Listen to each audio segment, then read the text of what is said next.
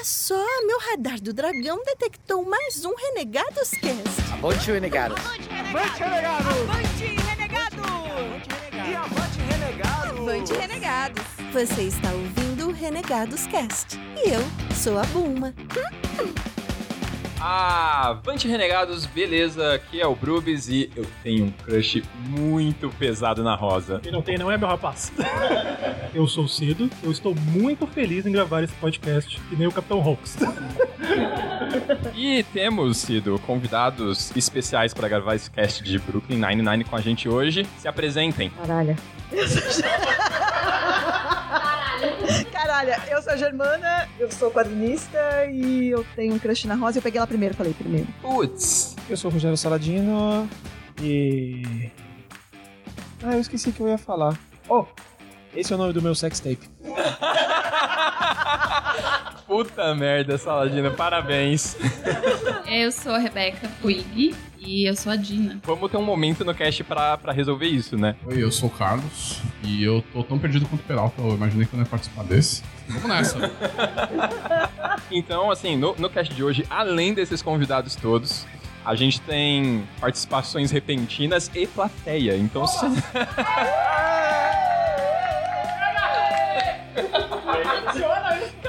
Olha isso, Cida. Muito bom, cara. Muito bom. Então, assim, barulhos, risadas e participações de pessoas que não se apresentaram no início do cast vão ser comuns hoje. Tudo bem? Tudo bem. Então, depois da virada, Brooklyn Nine-Nine.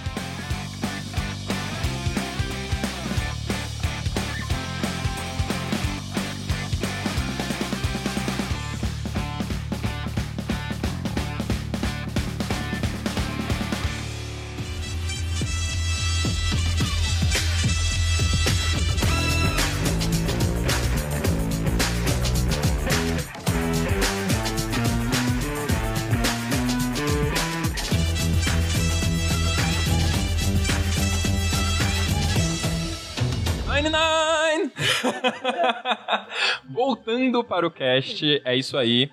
Então, assim, quem gostaria de explicar para o ouvinte que caiu aqui de paraquedas e nunca, de repente, nem ouviu falar sobre essa série, do que se trata, o que ela é, um resumão, assim, da série? Brooklyn Nine-Nine é uma comédia que conta a história do dia a dia do pessoal que trabalha no Brooklyn Nine-Nine. É isso, são os, os policiais ali, o dia a dia dos É isso, né? O nome é autoexplicativo e bora. Enfim, enfim, mentira. E é tipo, é, mas é mais ou menos isso, é o dia a dia cômico, né, dessa, desse pessoal do Brooklyn Nine-Nine. E é só muito bom. E, e, dona Rebeca, o que que faz a série ser diferente, assim, ser tão legal pra gente estar fazendo o podcast dela? O que as- faz as pessoas gostarem tanto de Brooklyn Nine-Nine é que ela pega essa fórmula super batida de sitcom americana e ela traz personagens que são incrivelmente carismáticos, eles, mesmo os que são pessoas horríveis, como o Hitchcock. é, tipo, os pe- personagens mais nojentos que eu já vi na minha vida. E ainda assim, ela, ela humaniza eles e faz piadas muito boas. E, cara, eu acho que eu só me lembro de uma piada ofensiva em Brooklyn Nine-Nine e foi na primeira temporada. É uma piada que tem gordofobia. É uma série de 20 cacetada episódios que acerta os 20 episódios. Não tem um episódio que, tipo, ah, esse foi um filler. Não, tipo, foi um, um bom episódio. Eu estava até lendo um texto sobre a série, né? E o título do texto era Brooklyn Nine-Nine, o humor não ofensivo. É justamente isso, né? Ele brinca com, fala com, brinca com racismo. Brinca não, ele toca no assunto racismo, machismo, homofobia, etc. Mas ele não ri dessas coisas. Ele ri de características ou situações que você passa sendo homossexual, uma pessoa negra, né? Isso que é o interessante da série, né? Ele consegue abordar esses assuntos sem ofender ninguém. E é uma coisa muito legal de se ver numa série de humor, porque hoje em dia tem muita gente que fala, ai, não dá pra fazer humor agora, porque não deixam fazer piada com isso. Brooklyn Nine-Nine tem técnicas de humor extremamente atuais, extremamente avançadas, rápidas, divertidas. Você não se segura de tanto rir e é, é- é um tapa na cara. Falar, ó, tá vendo? Você falar que não dá pra fazer humor sem ofender. É um humor não- muito moderno, né? E inteligente. um negócio que, tipo, eu tava zoando falando do Rick Gervais mais antes, mas é que o Rick Gervais, ele, ele e, o, e o Stephen Martin eles criaram The Office, daí o The Office foi pros Estados Unidos e a equipe, né, do, do, do, do, do Brooklyn Nine-Nine tem a ver com, com o The Office americano também, só que eu, eu acho que, tipo, por mais que o The Office britânico seja super importante e tudo mais, o que faz o The Office britânico ser legal é que as pessoas são humanas, você se relaciona com os personagens.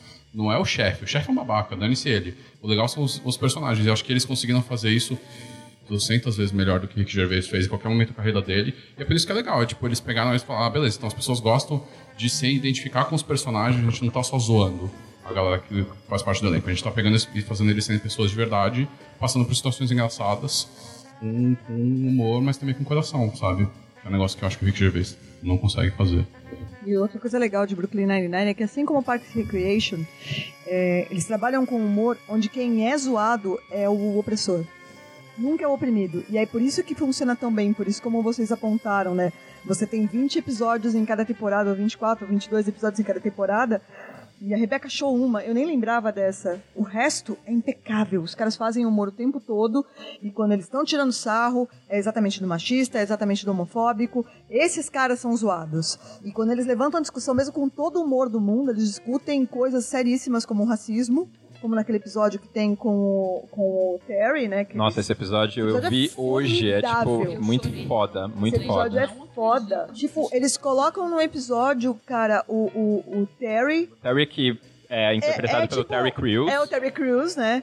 E ele sai Terry Crews ou mão da porra, só pra constar. O mão da porra, inclusive, mas ele sai pra pegar um brinquedo que as filhas perderam. E aí ele é parado por um policial, pra quem não assistiu o episódio, ele é parado por um policial branco, que é um rapaz que, que sempre faz papel de policial escroto, inclusive. Ele trabalhou em Dexter. E o cara é absurdamente racista com o Terry Crews, com o Terry, né? E aí, ao mesmo tempo, o Peralta e a namorada Santiago, que é outra policial fodona, eles estão cuidando das crianças do Terry de como, como babá. E as crianças perguntam por que, que o pai tá sofrendo aquilo, se é por racismo, e eles têm que explicar. Nossa, Cara, muito é muito pesado. foda. Muito foda. É muito pesado e ainda assim você se diverte no episódio, você chora no episódio e é. É, e assim, o tema, a temática também, né, da questão policial, que é abordada em mil séries, mas sempre tem que ser uma parada super séria, investigativa, eles conseguirem fazer uma série de humor tratando do cotidiano policial é muito foda. É, pra mim, pelo menos, é novidade. Eu não sei se já tinha alguma outra coisa Dando nessa exemplos linha. não tóxicos, né, de policiais. Que isso é, né, é raríssimo. Um negócio que eu gosto é que tipo, é uma série policial em que você não tá vendo toda semana alguém morrer. Ou várias pessoas morrerem. E, e, e tem a ver com, com a maneira como a gente. Eu espero que seja o caminho que cada vez. a- a- dentro do que eu acho que a polícia pode funcionar melhor, porque eu não sei se eu confio muito em policiamento e prender as pessoas. Mas enfim, dentro dessa perspectiva, é, eu acho que, a, que, que, as- que os policiais sejam mais próximos da comunidade, tenham contato mais próximo com as pessoas, resolvam as coisas sem dar porrada, sem, sem serem uns fascistões. É uma maneira melhor. E, tipo, a série, por mais que ela, ela discute todo esse monte de coisa, ela também fala, ó, dá pra ter um policiamento diferente, que não seja um policiamento de encarceramento e tudo mais, mas que as pessoas sejam próximas da, da, da- da- do bairro, né, das pessoas. Tem uma coisa, tem uma coisa que eu gosto muito em Brooklyn Nine-Nine como, como sitcom, como série. É, a gente tá acostumado a ver várias séries policiais, tem clássicos, ah, clássicos, Matlock, é, aquelas coisas antigonas de, de, de série policial. E vem Brooklyn Nine-Nine, começa a perverter e, e, e zoar todos os clichês. Tipo, a menina gostosa do, do, do precinto lá é o Terry Crews, sabe? É, o, o, o policial, o, o policial é, super, super badass que, que quer é a Rosa. Sabe? Então, eles têm Sim, umas muito bom, é inversões de papéis que são muito sensacionais. Você fala, pera, eu já vi séries policiais e esse. Eu já entendi o que vai acontecer. Não, não, não, pera, não é bem assim. Não é isso. Tipo, todo mundo paga um pau pra o quão o Terry Crews é sarado. Tipo, todas as mulheres e homens do recinto, né? E pede pra ele tirar a camisa. Gina. Boy, eu fico pedindo pra ele fazer peitinho o tempo inteiro. E essa inversão é linda, porque você pega caras assim. Você tem o, o, o Boyle, que é um cara que, meu, É incrível. incrível, bicho. E o cara tem os hobbies mais estranhos do mundo, entendeu? E é muito legal. E aí você tem. é, A gente vai soltar um pouquinho de spoiler, porque eu e o Rogério, quando a gente soube que a gente ia ser convidado, a gente correu pra ver aqui na temporada. Mas E a, e a gente que organizou o cast não viu. Somos péssimos hosts. Os convidados são ótimos, obrigado, convidados. E aí tem uma coisa que, que me chama muito a atenção, porque num dos primeiros episódios, e hoje no episódio que a gente viu, que é daqui da temporada, é a amizade que tem entre as mulheres. Isso é um troço também que a gente sente muita falta em qualquer série. Tem um, eu lembro até hoje de um, de um episódio que a, que a Rosa é quem chega pra Santiago e fala, olha... Nós somos duas mulheres numa delegacia cheia de homens. Se uma não cuidar das. Se uma não, né, não não cuidar da outra, quem é que vai cuidar? E ainda assim são caras que são exemplos de masculinidade não tóxica e tudo mais. Mas elas duas têm esse tipo de união. E essa amizade vai crescendo de acordo com as temporadas. Teve um episódio que a gente viu outro dia, que é a Santiago tendo que comprar um- uma roupa X. E ela tá com vergonha de comprar essa roupa, que é uma coisa muito feminina. E a Rosa, que é a mulher mais B10 do planeta, fala: Mano, você é foda. Você pode comprar esse troço sim do jeito que você quiser, porque você pegou esse vestido e você saiu correndo e você pulou um muro e você pegou um bandido, saca? Então é muito legal esse tipo de apoio que as mulheres dão. E mesmo a Rosa, né? Porque se a gente for olhar é, por clichês de personagens femininas, a Rosa, em qualquer outra série, seria a strong female car- character, né? É. Que é a personagem que é beleza, ela chuta bundas, não sei o que, patatá, patatá. E os filmes favoritos dela são. É, ela consegue ser tipo mega berez e às vezes ela é fofa, né? De repente, assim. Eu acho que tem. Pra mim, tipo, quando eu assisti o primeiro, primeiro episódio, assim, logo começou a série, porque eu gosto muito de Parks and Recreation. Pra mim, assim, é a série da minha vida, Parks and Rec. Eu até hoje só tenho um problema, me pergunto o que a Leslie Knope faria pra tentar resolver. e, e assim, e aí quando eu fui assistir Brooklyn Nine-Nine, tem o primeiro episódio. O primeiro episódio, ele trata o fato do Holt ser gay com uma inteligência tão grande. É, tipo, pra situar quem tá ouvindo, o Holtz é o capitão, né, da, da, da, delega- da delegacia. Ele é negro e gay. E é o primeiro episódio é todo em cima disso, Ele né? é exatamente o oposto do que o estereótipo de gay diz, né? Porque ele é um cara super taciturno. Ele, é, até uma das piadas recorrentes da série é que ele tá rindo, mas na verdade ele não tá, mas ele tá, mas ele não tá. É tipo. Ele é um robô adorável. Eu gosto na festa quando eles falam com os amigos dele, aí ele tá todo mundo contando piada, aí ele, não, o Holtz é o cara mais engraçado aqui. Ele, é, realmente. E, tipo, e aí tem esse primeiro episódio e o fato do Holt ser gay simplesmente não é um assunto, mas é um assunto. E aí quando o Peralta se dá conta de que o Holtz é gay, é tipo a piada é em cima do Peralta, que fez um grande assunto em cima de uma coisa que já não é assunto, que pro próprio Holtz não é. Porque ele tem pela sala inteira, né? Tipo, o primeiro capitão gay de Nova York, não sei o quê. E o Peralta, que é esse personagem que tradicionalmente é um cara branco, super padrãozinho, etc.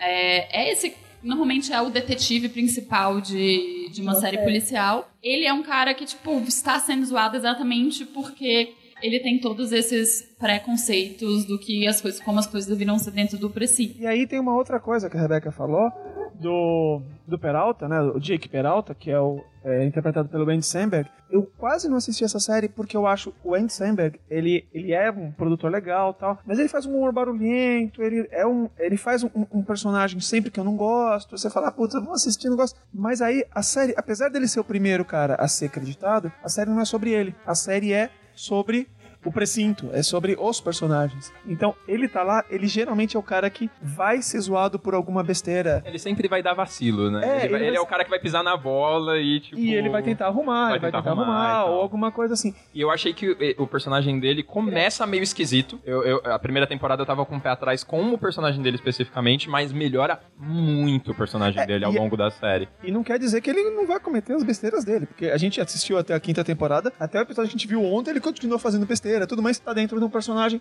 e você vê que ele cresce um pouco. É, de novo, é, a série é sobre todos os personagens. Eu acho muito engraçado que eu sempre ouço o pessoal falar. Ah, eu, que, que assiste. Ah, eu gosto da série. Eu queria ser fulano, mas na verdade eu sou ciclano. Então gera isso de. Os personagens são tão vívidos, são tão reais, que você. Você quer, você quer ser fodona que nem a Rosa, mas na verdade você é a Santiago, sabe? Você quer ser legal que nem o Terry. Por que você é Gina? Rebeca é a Gina. né? Você derruba microfones por aí, tipo, imaginários? Você tem uma manta de lobinho? A Rebeca, ela é a Gina pela maneira como ela zoa as pessoas e ela não, não, não esboça reação. E aí você pode achar que ela não tá, não, ela tá te zoando porque ela não se importa com você, mas na real ela tá te zoando porque ela é brother. Por cima seria uma coisa tipo, você acha que a Gina é superficial, mas na verdade ela se importa com todo mundo, só que ela tá te zoando o tempo todo. É, você acha que ela é superficial, mas na verdade ela é má. Eu, olha, eu concordo. Desculpa, Rebeca. Eu, eu, eu, eu acho que eu fico naquela coisa de, tipo, tem coisas que eu me identifico na Gina, assim, nem só por causa da parte da zoação, etc, mas eu não sei, só porque ela é meio sem paciência. Mas a a Rebeca fica mal quando ela zoa você, tipo, se ela achar que foi too much, ela fica mal real, assim. É, então eu acho que nesse, nesse rolê eu acho que eu sou um pouco mais Santiago. Eu gostaria muito de ser rosa, porque todos nós gostaríamos de ser rosa. Mas eu acho que eu tô mais pra entre. Inclusive eu e o Bruno. Todo mundo. Total, tipo, não tem exceção aqui, todo mundo quer ser rosa. Deixa só um negócio que eu acho que foi o Saladino que falou, que os personagens vão crescendo. Isso, na real, é um negócio que é, começou com bastante força lá nos Estados Unidos, sitcoms, exatamente com The Office, e aí com Parks and Recreation, etc.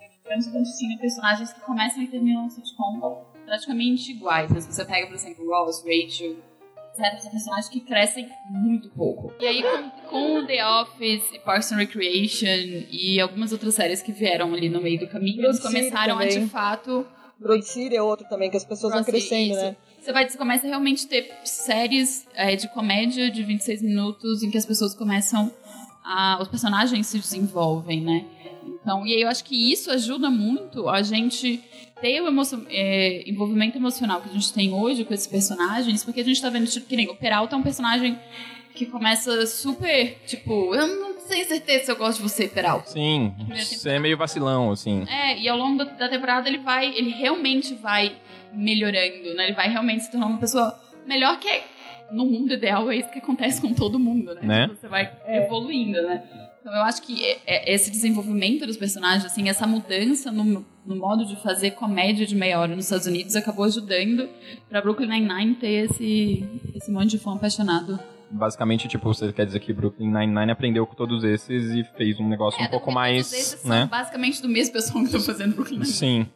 É que quando eu falo, né, uma, uma forma nova e mais moderna e mais atual de fazer comédia, porque, desculpa, ok, cada comédia, ela, ela tá inserida na época, e na cultura e, e em tudo mais que, que rodeava o público e a TV na época que ela foi feita. Sim, a gente claro. tá brincando aqui de, ah, eu não gosto de Friends, eu não gosto de How I Met Your Mother, porque são referências pontuais e de um outro tempo e de outra cultura. Não, não Brooklyn funciona Nine-Nine tá- tão bem pra hoje, com Exatamente, certeza. sabe? Então, o, o Brooklyn Nine-Nine ela tá bem, bem atenta e bem ligada no que tá acontecendo ao redor. E isso é meio complicado de você ver em comédias hoje em dia. Sim, eu acho que inclusive ela tem mais chance de perdurar aí por um bom tempo ainda atual, sabe? Eu- uma coisa que é engraçada é que eles. eles o, a NBC tá comprando de volta a série agora nessa temporada. Com as Chupa Fox!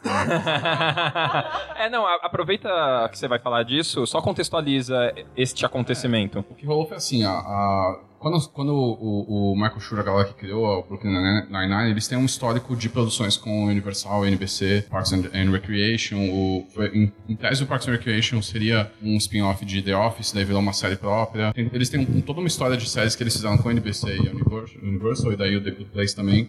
Só que daí The Good Place foi cancelado, e o Netflix pegou, e The Good Place é incrível também, assistam. Eu não vi a segunda temporada ainda, mas... É boa, é boa. Mas é, É muito boa. é exatamente esse formato. É ainda mais ao extremo esse rolê do tipo, vamos levar os personagens e vamos pegar uma comédia que em tese é a mesma status quo e vamos ficar invertendo o status quo loucamente. Que é meio. um- tem muito disso no Brooklyn Nine-Nine, mas de uma maneira um pouco mais. Não sei se é sutil, mas é diferente. Mas o The Good Place é tipo. Ele, você acha que você vai sentar e ver uma série que começa e você vai passar os próximos 10 episódios vendo a mesma coisa, como sitcom tradicional e não tem nada de sitcom tradicional. É muito louco. E daí sim, e daí o Brooklyn Nine-Nine foi cancelado pela Fox. E eu já acho muito legal que eles tenham vendido a série pra Fox, que a NBC não quis comprar na época. Eles, não sei se eles, eu acho que eles chegaram a produzir o piloto e daí a NBC falou não, a gente não quer colocar. E daí a Fox comprou, porque a Fox tem, queria o Andy Samberg, basicamente. Era o motivo deles provavelmente era esse. Ele tava quente do Lonely Island e do, do SNL. Aí beleza, vamos botar o Andy Samberg na Fox, porque o público da Fox gosta do Andy Samberg. E eles venderam o maior cavalo de Troia da história da Mas ele, tava, ele não tava meio queimado? Tinha acabado de sair do, do Então, ele Saturday tava meio queimado, mas acho que o público, tipo, o público tradicional, entre aspas, que a Fox imagina de uma série de sitcom que é o cara jovem, branco, é, era o cara que se identificava com o Andy Samberg. Então acho que eles viam uma maneira de, vamos ganhar uma grana fazendo uma série que vai ser o Andy Samberg o protagonista. E eles venderam o oposto disso, né? Os- todos os outros personagens são mais legais e é- todos eles são representação de alguma minoria, menos o Andy Samberg, que é tipo... E aí... É, ele é o pateta do grupo e eu acho que, tipo... E aí mesmo assim a Fox, eles venderam esse produto pra Fox e deu certo. Deu público, deu audiência. E aí, sim, chegou a quinta temporada, o, a Fox falou, beleza, não deu a audiência que a gente esperava, cancelou e aí ele. É, então. Não, mas você viu a desculpa que a presidente É, então, é um deu? É estranho, muito que eu acho bizarro, assim, na Eu acho legal que eles tenham conseguido vender o produto pra Fox, porque a Fox não é só o humor, né? Não é só o- as comédias e os demos que eles produzem. Eles têm o histórico de Simpsons e o Futurama e tudo mais. Mas a Fox é um canal bem zoado, né? Tipo, é um, é um grupo bem zoado. Se a gente for parar pra pensar que, tipo, o jornalismo O jornalismo é o deles é um. É. desses canais, e tipo, o jornalismo deles é terrível. E é tipo super pró-Trump e tudo mais. Então que a série tenha durado cinco anos na Fox é meio surpreendente.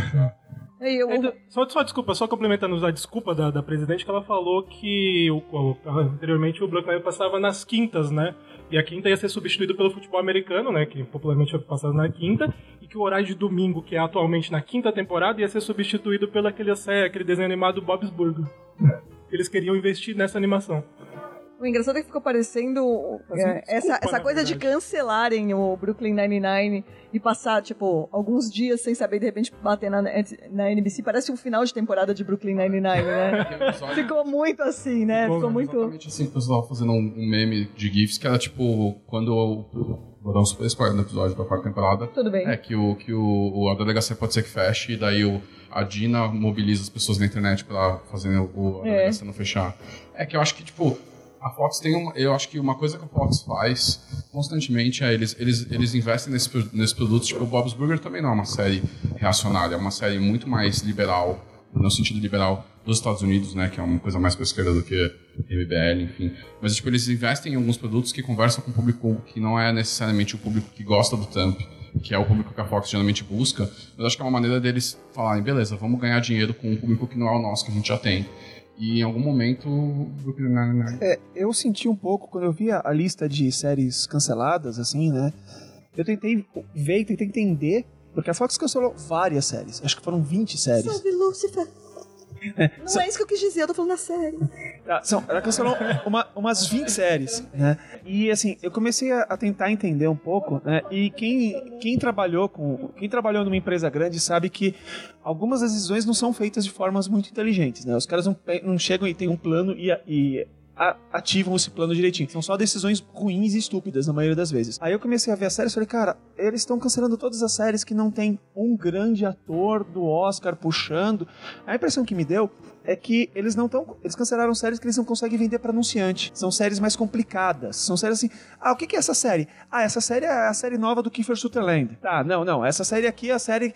Ah, quem tem de famoso aí? Não tem ninguém. Mesmo tendo atores muito bons. Então a impressão que eu tenho é: vamos guardar os nossos produtos é, mais elitizados, ou seja, são produtos que são mais fáceis de vender para um anunciante, que o anunciante vai entender que tem um ator que ganhou o Oscar e agora tá fazendo uma série, do que uma, uma série com conceito mais legal. Tá? O que eu acho que na verdade seria uma tremenda burrice da Fox, o que é bem provável que sejam, tenham, tenham feito. Eu acho que faz sentido até, porque pensando assim, na verdade, é uma coisa até engraçada, porque o Andy Samberg, ele tava meio queimado, depois de sair do Saturday Night Live e tudo, mas o Lonely Island, tipo, ele tinha um, um público de internet muito forte, e aí eu acho que é até, eu acho muito interessante que, por mais que o Brooklyn Nine-Nine tenha crescido pra caramba, ele não é necessariamente o nome que todo mundo fala toda hora, do elenco.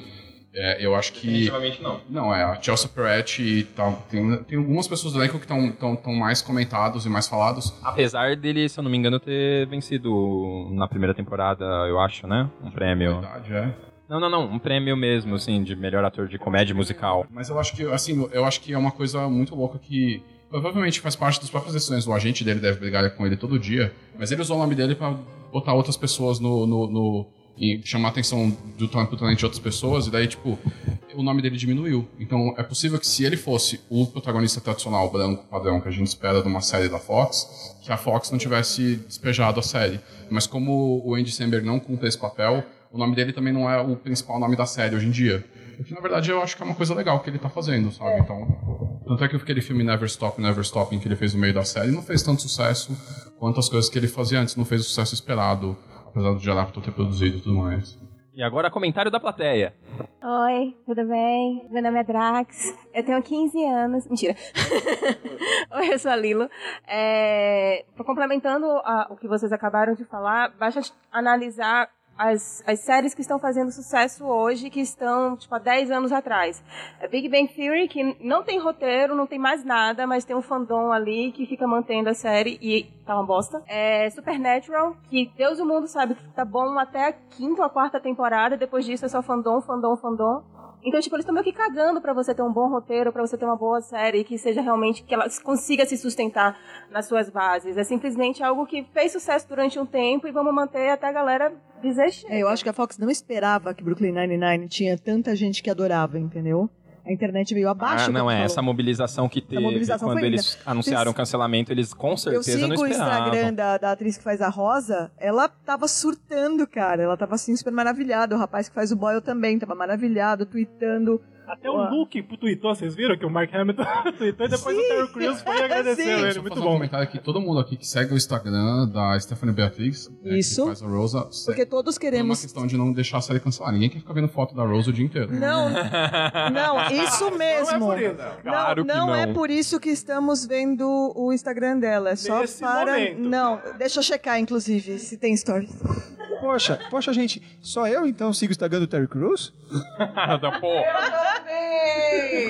Quem não segue o Terry É, Crews em todas as redes sociais que ele. Não é, ele é mais fofão. Ele é muito fofo. Retweetou. Então, eu ia falar isso. Ele, ele retweetou e aí a galera, tipo, Tá. quer colocar ele pra dirigir o episódio de Halloween, né? Que é um clássico do Brooklyn Nine-Nine. É, o, É, esse negócio foi muito louco, esse negócio do cancelamento, porque a série tinha 2.9 milhões né, de pontos do Ibope americano.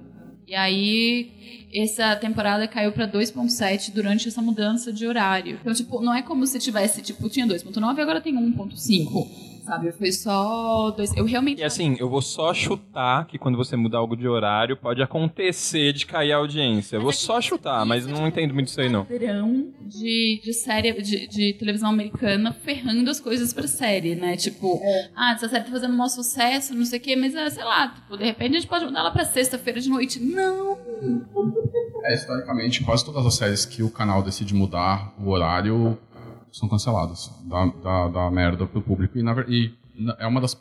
Nos últimos anos, eu não lembro de muitas outras séries que tinham. que estavam mantendo a audiência estável e que o, canal simplesmente decidiu mudar. Porque historicamente nos Estados Unidos a medição de, de audiência ainda é super complicada com o rolê da. O streaming é uma coisa ainda super computada no, no- nos cálculos de audiência tudo.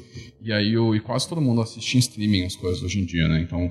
É, tem muito disso e o, é, historicamente na televisão americana quem está acostumado a estar em casa e ver o negócio na quinta não faz isso no domingo. Tem muitas séries que você vai ver, ah, por que cancelou tal coisa? Ah, porque tiraram de terça e botaram na quinta. Ah, quinta-feira o público não tá lá. Acontece muito. Então, tipo, que 2.7 dos 2.9 estivessem disponíveis para sair de quinta-feira e para domingo, mantendo um público que é tradicional, que tá sentando na frente da televisão para assistir, que não tá vendo no Netflix, que não tá vendo no Fox Play, que tá vendo não sei o quê, que esse público tivesse disposto a fazer isso, na verdade quer dizer que essa galera gosta muito da série. É um público gigantesco, não é? Sabe? É- Considerando que não é uma, uma queda grande, é praticamente um erro de cálculo, sabe? Quando você fala, ah, vai, vão assistir entre tantos por cento, tantos por cento, isso, esse, esse erro de, de 2.9 para 2.7 é, é desprezível, sabe? Tem séries muito maiores que tiveram uma queda muito maior e continuaram porque o- os, os empresários falam, não, não, não, ela se recupera.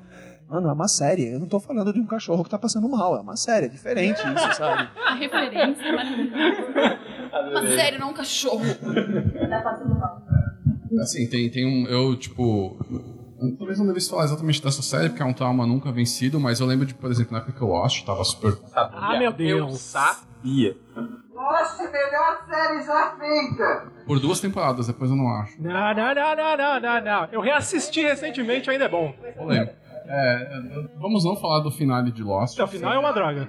Final é droga. U- usa outro nome, usa outro nome, usa outro nome. Então, a série. A série. Aquela série Perdidos que passava na, na madrugada da Globo. Perdidos na ilha. É, Perdidos na Ilha. parece nome de. O Silvio Santos daria muito esse nome, Perdidos na ilha. Perdidos na Ilha, isso não é um nome de uma sextape? Total, é. Pessoas que não estão entendendo essa piada e que estão ouvindo esse podcast. Na série Brooklyn Nine-Nine, um dos personagens, Jake Peralta, ele volta e meia, quando pega uma frase do tweet, ele fala a frase é o nome do meu sex tape. Então a gente, acidentalmente ou não, a gente tá lembrando disso o tempo inteiro. É, Mas assim, ó, a flutuação de público dessas séries que são um fenômeno é muito maior do que o 0.2 milhões. Se for pegar o Friends, a flutuação de audiência do Friends, How I Met Your Mother e outras séries que eu também não gosto tanto. Mas, tipo, a flutuação delas é bem maior do que essa. Eu acho que é muito provável que tenha tido um- uma queda muito, uma queda grande de audiência entre, sei lá, quando a série tava no topo na primeira e segunda temporada, mas isso é normal. Mas o, se eu não me engano, o How I Met Your Mother chegou a perigar a cancelar também. Teve uma mobilização na internet que também meio que salvou a série.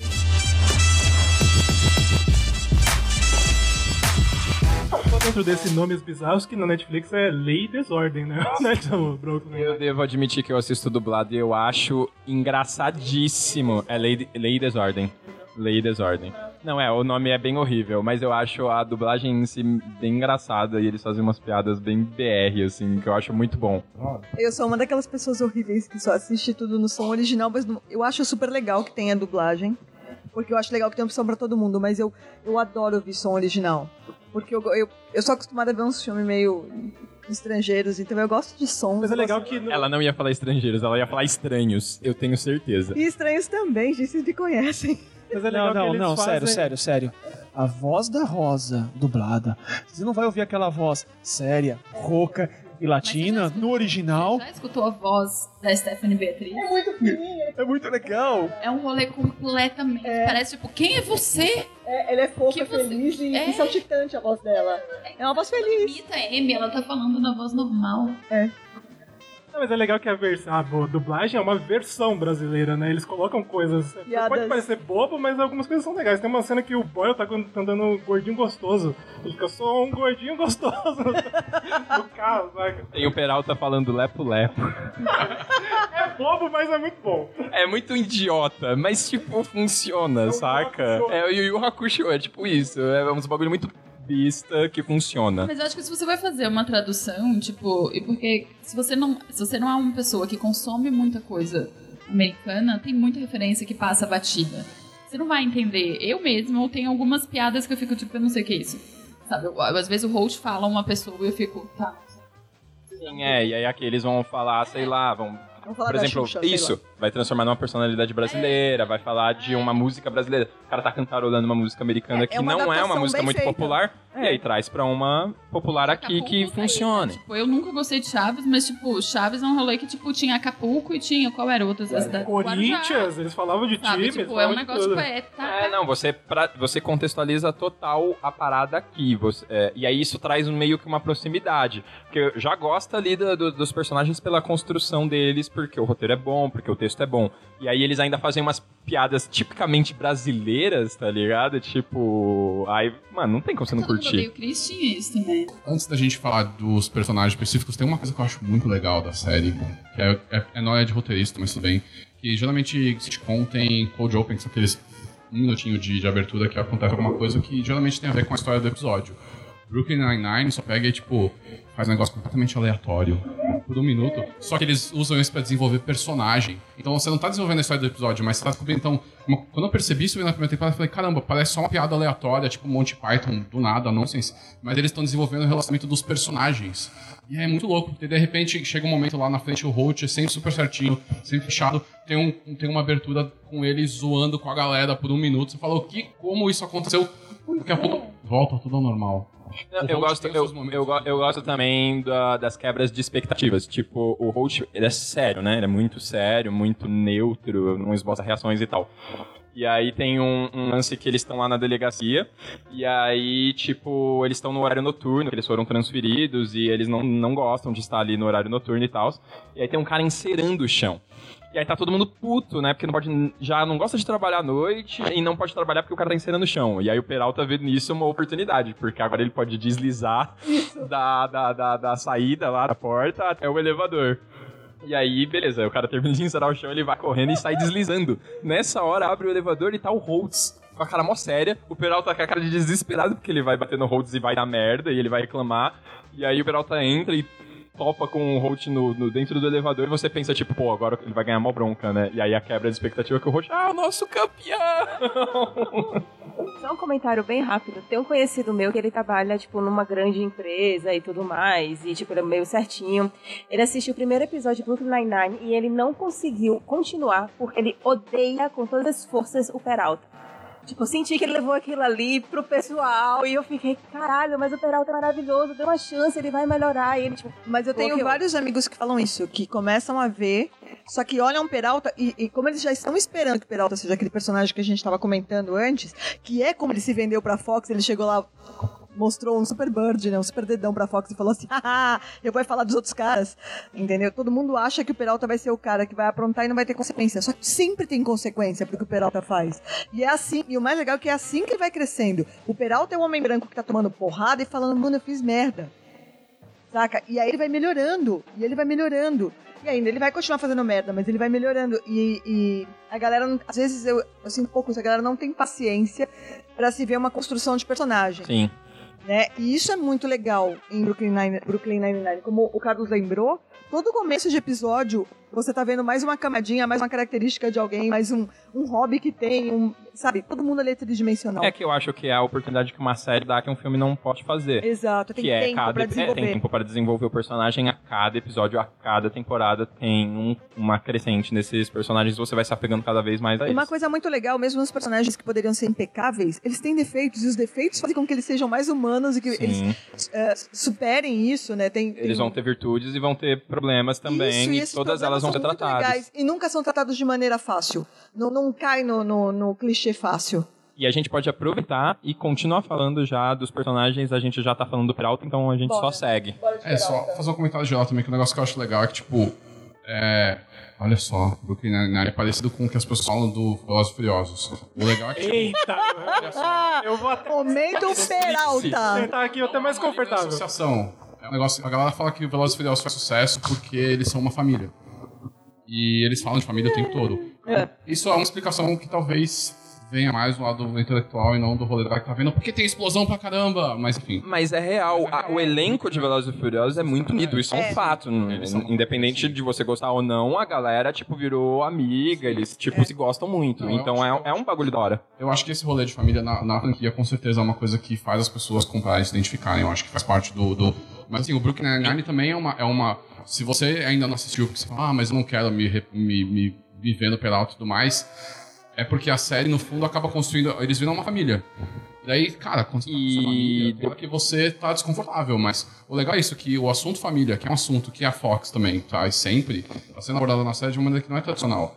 E é uma família não tradicional que tá sendo mostrada na série. E não, não só na série, realmente eles, assim como, já que você aproveitou e falou do Velozes e Furiosos, assim como né, né, no Velozes e Furiosos, eles fora da série parecem ter um, um entrosamento muito bom. Deu pra perceber com todo esse rolê do cancelamento que eles se gostam bastante. Deu pra ver ali que eles ficaram muito felizes de poder continuar. O Terry Crews, se eu não me engano, chegou a dizer, é a minha segunda família. Eu só acho que Velozes e Furiosos é uma família com testosterona. e a Charlize não deveria estar ali no meio. Eu só, só queria fazer um pedido aí, além do Guilherme Doutor, a gente podia fazer uma campanha pro Jordan Peele dirigir um episódio de Puta Nine-Nine. merda, É, ia ser animal.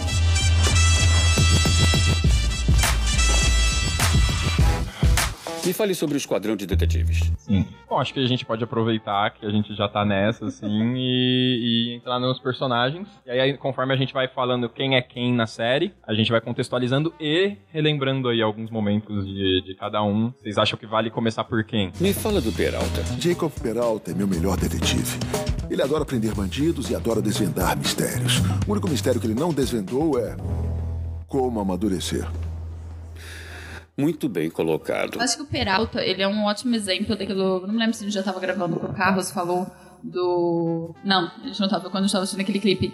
Que a gente tem a impressão de que o Brasil ama homem em Arrested Development, né? Que, tipo, é aquele termo que, tipo, é um cara que tem 40, 50 anos, 30 anos e continua agindo como se ele tivesse 12 anos. E o Peralta é um ótimo exemplo de um homem branco, heterossexual, cis, patatá, tudo padrãozinho. Em Arrested Development, que tem essa mentalidade de, De meninão. de meninão, entendeu? Porque ele é um moleque, sabe? Tipo, só fa- ele só faz o.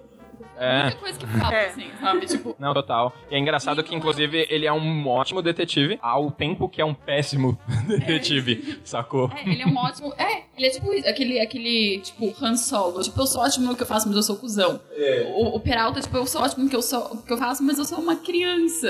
Sabe? Tipo, e eu mesmo eu acho legal porque a série, apesar disso, ela também leva isso em consideração, né? Tipo, ela também questiona isso. É, tanto através da Amy, a Rosa também, a partir do momento que eles começam a ficar mais amigos, assim, a Rosa tá sempre puxando ele também. Sim, dando uma orelhada nele.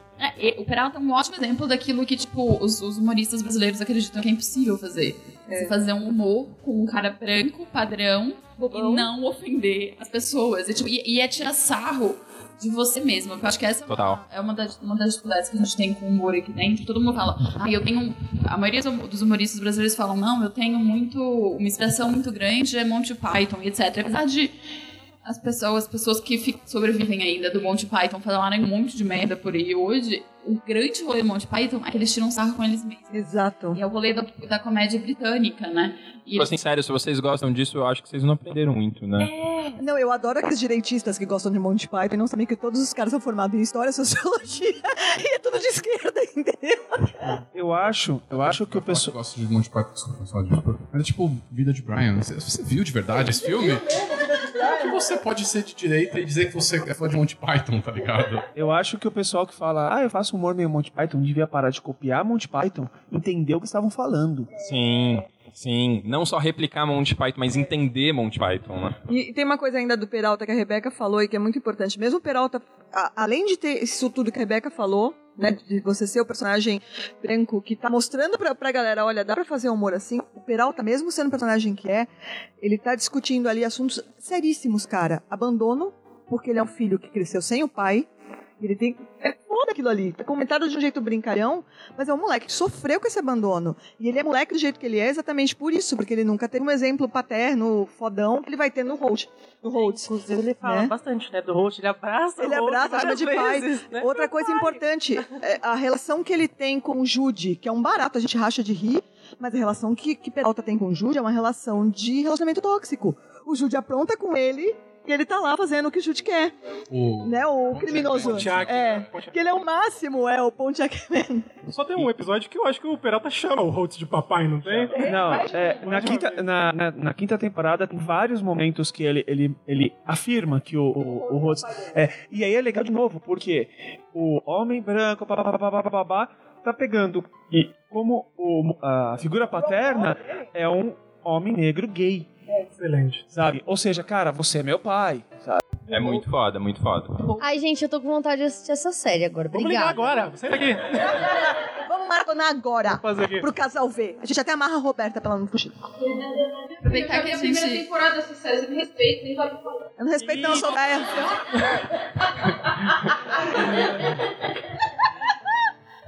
Me maltrata, vai? Pessoal, eu sou o novo oficial comandante, Capitão Ray Holt. Discurso. Esse foi o meu discurso. Curto e grosso. Tem uma coisa que eu gosto muito no Capitão Holt, que ele é o capitão todo correto, certo? Ele é um Sim. exemplo de pessoa, é, é, premiado tal. O primeiro homem negro gay que chegou a, a- a capitão e tal. E ele é aquele robô sem emoção, né? Quando ele, ele não demonstra emoção, ele é super sério e tal. E aí quando você conhece o marido dele, o Kevin, que ele é casado, o Kevin trata ele como. Ele é o cara que solta muita emoção. O Kevin, pra, pra, pra quem tá ouvindo o podcast e não conhece, assim, eu acho que ele seria o Visão ma- mais legal do que o Visão é, dos Vingadores, porque ele tem menos emoção ainda. Cara, O episódio que a Rosa tá falando com o Holt e os dois choram pela primeira vez, a Rebeca chorou e saiu da sala e me mandou pausar porque ela queria ver. Mas ela queria sair da sala, porque ela não conseguia evitar. Nesse dia você queria sair da sala, mas você queria ver, então pausa. Eu volto daqui a pouco quando eu tiver Não, e ele é habilidade ex, emocional para tanto. e ele é ex do Ron Swanson, né, cara? Eu não lembro. Você lembra que tem um episódio que a mulher do Terry é grávida, mas Terry não consegue chegar na delegacia e eles precisam de um de um obstetri, eh, é obstetra. É sério? E aí, ele tá com aquela glorious beard beard dele, com aquela barba maravilhosa, e o Peralta vai tocar na casa do ex. E o relacionamento acabou por causa de um pato de decoração. né? E ele namorou o Ron Swanson, cara. É, eu, tipo, eu gosto muito do Holt, assim, porque, tipo, ao mesmo tempo que ele é. E isso é, de novo, mérito muito grande da série de apresentar outras facetas do personagem. Tipo o que você falou do Cold Opening e, e etc. Por exemplo, nessa, nessa quinta temporada a gente conhece a mãe do Holt, né? A mãe do Holtz é formidável. É né? muito É. louco. É, na quarta. Não, na, Na quinta, na, Não, na quarta. é na quarta, na quarta. E é muito louco, porque, tipo, a conversa entre os dois, é, tipo, e o Peralta tá, tipo, eu sou brother da mãe do Holtz. E o- a mãe do Holtz é, tipo, o Holtz. É. Né? Só que uma mulher. E a conversa dos dois, o desenvolvimento do personagem é que, tipo, o Holtz ficou assim, porque a mãe dele sentia que precisava ser forte o suficiente pra ele, e ele sentia que que a mãe, que ele tinha que ser forte o suficiente pro, pra Pra mãe. não se sentir sozinho. Então, é, os dois são tipo essas pessoas que não conseguem expressar sentimentos porque os dois precisavam ser fortes um pro outro. É tipo, puta que pariu, mano, que bad, mas que legal, mas que Sim. bad, mas que. É, são esses temas profundos, É complexo, né? Tipo, não é, mesmo- simples. É, é tipo o lance do Peralta. É você pega o cara engraçadão, palhação, que tem um problema sério com o pai. Aí você pega o Holtz, que a mãe e ele estão certos, mas é aquela coisa de criação de caras que não conseguem lidar com os sentimentos. O porquê cara. eles são assim nunca é gratuito. Sempre É. tem um porquê, sempre tem um motivo. O Holtz, em, o Holtz em particular, ele é, na minha opinião, ele não é o. É difícil falar meu personagem preferido nessa série. Eu acho bem difícil mesmo, assim. É. Ele é um dos. Porque a Rosa põe na mas- frente de tudo, muito. É, exatamente, porque é rosa, né? Mas, tipo, eu acho que, analisando friamente, eu acho que ele é o personagem mais bem construído, assim. Ele é o mais complexo de todos. Não, claro que não. Tem o Cheddar, óbvio. Tem o Cheddar, cachorro. Mas uma coisa que eu acho engraçado é que eles fazem muito com o Holt e que eu acho que eles fazem com. É Holtz ou Holtz, gente? Eu tô... É Holt. É Holtz, né? Holtz. É. O Holt. Não, eu, eu termino indo no Holtz, não, eu já caio no Caça Fantasmas. Mas é tipo, é o- eles fazem muito isso com Holtz e com Pimento e tudo que é, é uma coisa que, que seria talvez até polêmico, dependendo de onde eles estivessem, mas como eles estão trabalhando com humor, que a gente fala, ah, tem o certo e o errado, tem o legal e o legal, eles são super, tipo, geralmente as pessoas pensam nessas coisas como se elas fossem super bem definidas e a realidade não é, né? Tipo, As coisas, elas são elas conversam entre si, tipo, a legalidade e a ilegalidade não é tão bem definida assim na vida real, o que é certo e o que é errado Sim, é, varia muito de situação pra situação. Tem situação que é muito óbvio que é o certo a se fazer, mas tem horas que Tem horas não. que não. E eles fazem isso muito bem com o Holt, que é um cara que tem uma visão pragmática, mas aí também o Andrew Pimenton, o cara que, tipo, eles estão discutindo como a polícia usa procedimentos moralmente legais, inclusive legalmente legais, com um personagem que é um dos caras que quando entra, você tá dando risada, mas ele tá falando de tortura, ele tá falando de um monte de coisa pesada, e ele não tá falando só essas coisas de maneira leviana. E daí o Holt tem muito disso também. Ele tá vendo um cara. Um, um- você vê o processo de decisão do personagem várias vezes na série. É um personagem super denso, super complexo, que é tratado de uma maneira bem humorada, e ele não é uma pessoa fria só porque ele tem essa dificuldade emocional. Ele tem uma coisa pra aprender com a família que ele descobre lá, que é como falar sobre as emoções que ele sente e tudo. E. E, tipo, eu acho que isso é muito legal também, como o processo de decisão dele sobre o que fazer ou não, inclusive no episódio da quarta temporada que fala sobre racismo que a gente falou mais cedo, Sim. do que aconteceu com o Terry. Esse é um dos momentos mais, mais é, icônicos da série, mas tem vários momentos que ele tem que decidir o que é o certo e errado, o que é o legal e legal. A série trata de uma maneira muito legal, muito. Eu acho legal também que ele faz com que o Peralta pense também, reflita. Eu gosto muito também dos flashbacks do Holtz, que ele fala muito sobre ele, né? Ele de bigode. Ele de bigode com aquele terno marrom, a gravata verde, camisa laranja, muito bom. Assim como eles E acho que esses flashbacks brincam um pouco com, com o, tipo, séries mais no ar, né? Uma parada mais policial mais antiga, é muito engraçado. Isso é muito louco, eles estão falando assim, não tem contado do Peralta sobre o policial branco das séries antigamente, também tem através do Holtz os comentários sobre os sobre o exploitation e tudo mais, e tudo de um prisma que ao mesmo tempo tá discutindo, falando, ah, é legal, mas vamos construir isso, sabe? Eu gosto de um episódio em que aparece, acho que um cara, um escritor que escreveu um livro que o Peralta gostava. E aí tem um, um diálogo muito bom do, do Holtz, mostra um flashback dele, ele, ele fala assim, ah, você sabe como foi meu primeiro dia no departamento? Aí o flashback é ele entrando numa sala que tava policiais brancos, aí o cara mede ele da cabeça aos pés, você veio se entregar? E aí ele volta pro Peralta e fala, na, na- naquela época as coisas eram diferentes, era, havia muito sexismo, havia muito machismo, era outra época. Então esse cara que você tá idolatrando, perceba que não era o que ele falava, o que ele escreveu, já é diferente. Pessoas como eu, como a Rosa, como a Dias, como o Terry, jamais estariam em cargos de, de superiores e talvez, tal- talvez não estariam nem na delegacia trabalhando. Então, isso é legal do Rhodes, que mostra esse, essa experiência dele e faz com que o Peralta reflita um pouco. É, e aí você pega o Peralta, que no final não consegue nem se conter na hora que o cara é grosseirão com o Holtz, e ele vai e ele soca o, o ídolo dele, porque ele fala. E isso é muito simbólico, né? A gente analisando mesmo. Você socar um ídolo seu que é um bosta. É. Eu acho que é Não é oportunidade, mas deve ser bom. Não tive a chance ainda, né? Mas você acha? Um, um episódio que vocês atestaram lá no começo do cast, que é o do racismo com o Terry. Uhum. O Holtz tem uma participação importante aí. É, que o, o Carlos estava mencionando exatamente, porque o Holtz quer resolver de um jeito menos ah, bater de frente, ele quer que. Né, não, Ele quer ser a sua- tático e Quer ser inteligente. tático, você, a sua, vai afetar a sua carreira e tal. E aí o próprio Holtz, isso é muito legal que a gente estava falando, né? Que as pessoas continuam crescendo. O Holtz percebe que é uma nova época. Sim, O que ele usava pra resolver na época que ele não tinha apoio nenhum, não serve mais. né? Que ele não tinha um chefe acima dele que poderia dar esse apoio, Funcionava ali. Agora que ele é uma pessoa numa posição de poder, ele pode sim ajudar quem tá vindo embaixo, Sim, passando o que ele ele, queria passava. que ele queria basicamente que o Terry fizesse o mesmo que ele fez. É. Quando você estiver numa posição de poder, você vai, vai ajudar mais gente. Mas Exato. ele não parou pra pensar que, pô, agora eu estou numa Agora situação de poder é. e eu posso te ajudar. Posso te ajudar, exatamente. E é lindo ele chegar nessa conclusão. É muito legal. foda. É, eu acho que o, o, o, o Holtz, assim, um personagem, a gente sempre fala, né, que ele é muito taciturno, ele não tem emoções, etc. Mas a real é que ele tem muitas emoções. Tem. E é, e é são, pra mim tem dois episódios na quarta temporada que são muito bons, assim, em relação ao desenvolvimento do personagem, que é um é quando eles estão perdendo o- a delegacia, né, vai fechar, o 99, e aí tá ele e o Boyle tentando, os dois personagens menos aptos pro negócio, tentando bolar um jeito de chantagear o chefe da polícia a tem que sair. Os dois estão lá. Não, uma sobrancelha pra cima. Duas sobrancelhas pra cima. How is your pam pam wife? Legal que isso é uma referência direta a Monty Python? Só começa a ter quadro do Nudge Nudge, né? É super famoso Monty Python. Pra mim, É. eu olhei e falei, tá, beleza, vocês estão falando desse, desse sketch do Monty Python, é super legal. E assim, e aí você chega nele, você chega nesse episódio e é tipo Holtz, que é tipo o cara mais certinho do rolê. E ele, porque ele sabe que existem coisas erradas, às vezes coisas erradas e coisas certas e coisas certas, ele tá disposto a fazer isso. Aí o Boyle chega e fala: Não, a gente não precisa deixar de ser quem a gente é Pra pra, pra Ela atingir esse objetivo, né? objetivo. E aí, no último episódio da quarta temporada, né, que a Rose tá indo fugir e o, e o Hope sacou que ela vai fugir, né? Até porque ela fala pra ele. E, e aí ele vai, ele vai até. Normalmente, se fosse tipo na primeira temporada, você esperaria que o Holtz mandasse os policiais atrás da Rosa ou que ele é, forçasse ela a, a, a, a desistir da ideia. E não, ele só aceita. Ele só, a única coisa que ele fala pra ela é tipo: a sua família vai sentir a sua falta. É. E ele deixa ela ir. Ela opta por ficar, porque ela entende que a família dela é, são eles, né? Eu acho que essa mudança do personagem é, é- é uma mudança que, como o Holtz é mais é, suave. Mas ainda assim é marcante, é. E uma coisa que eu adoro no Holtz é quando ele tem que fingir que ele é heterossexual, gente. São as coisas mais sim, sim, né? Parece quebrado ele.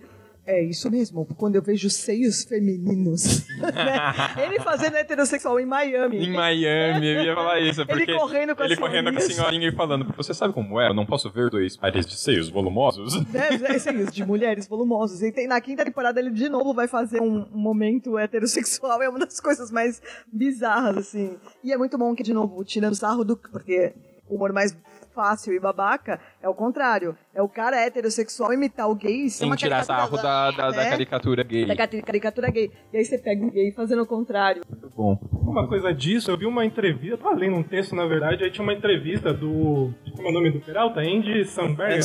E ele tava. Mas na entrevista, o entrevistador perguntou pra ele: Ah, o Holtz é um personagem gay, por que, que vocês não fazem piadas com isso, né? E aí ele ficou um pouco incomodado e respondeu que a, homosse- a homossexualidade do Holtz era uma característica dele e não uma veia cômica. Então por isso que ele não, não faziam piadas com isso. Então é bem isso, né? Eles brincam com Que características. Jornalista com tonto, né, gente? Pois é. É, então.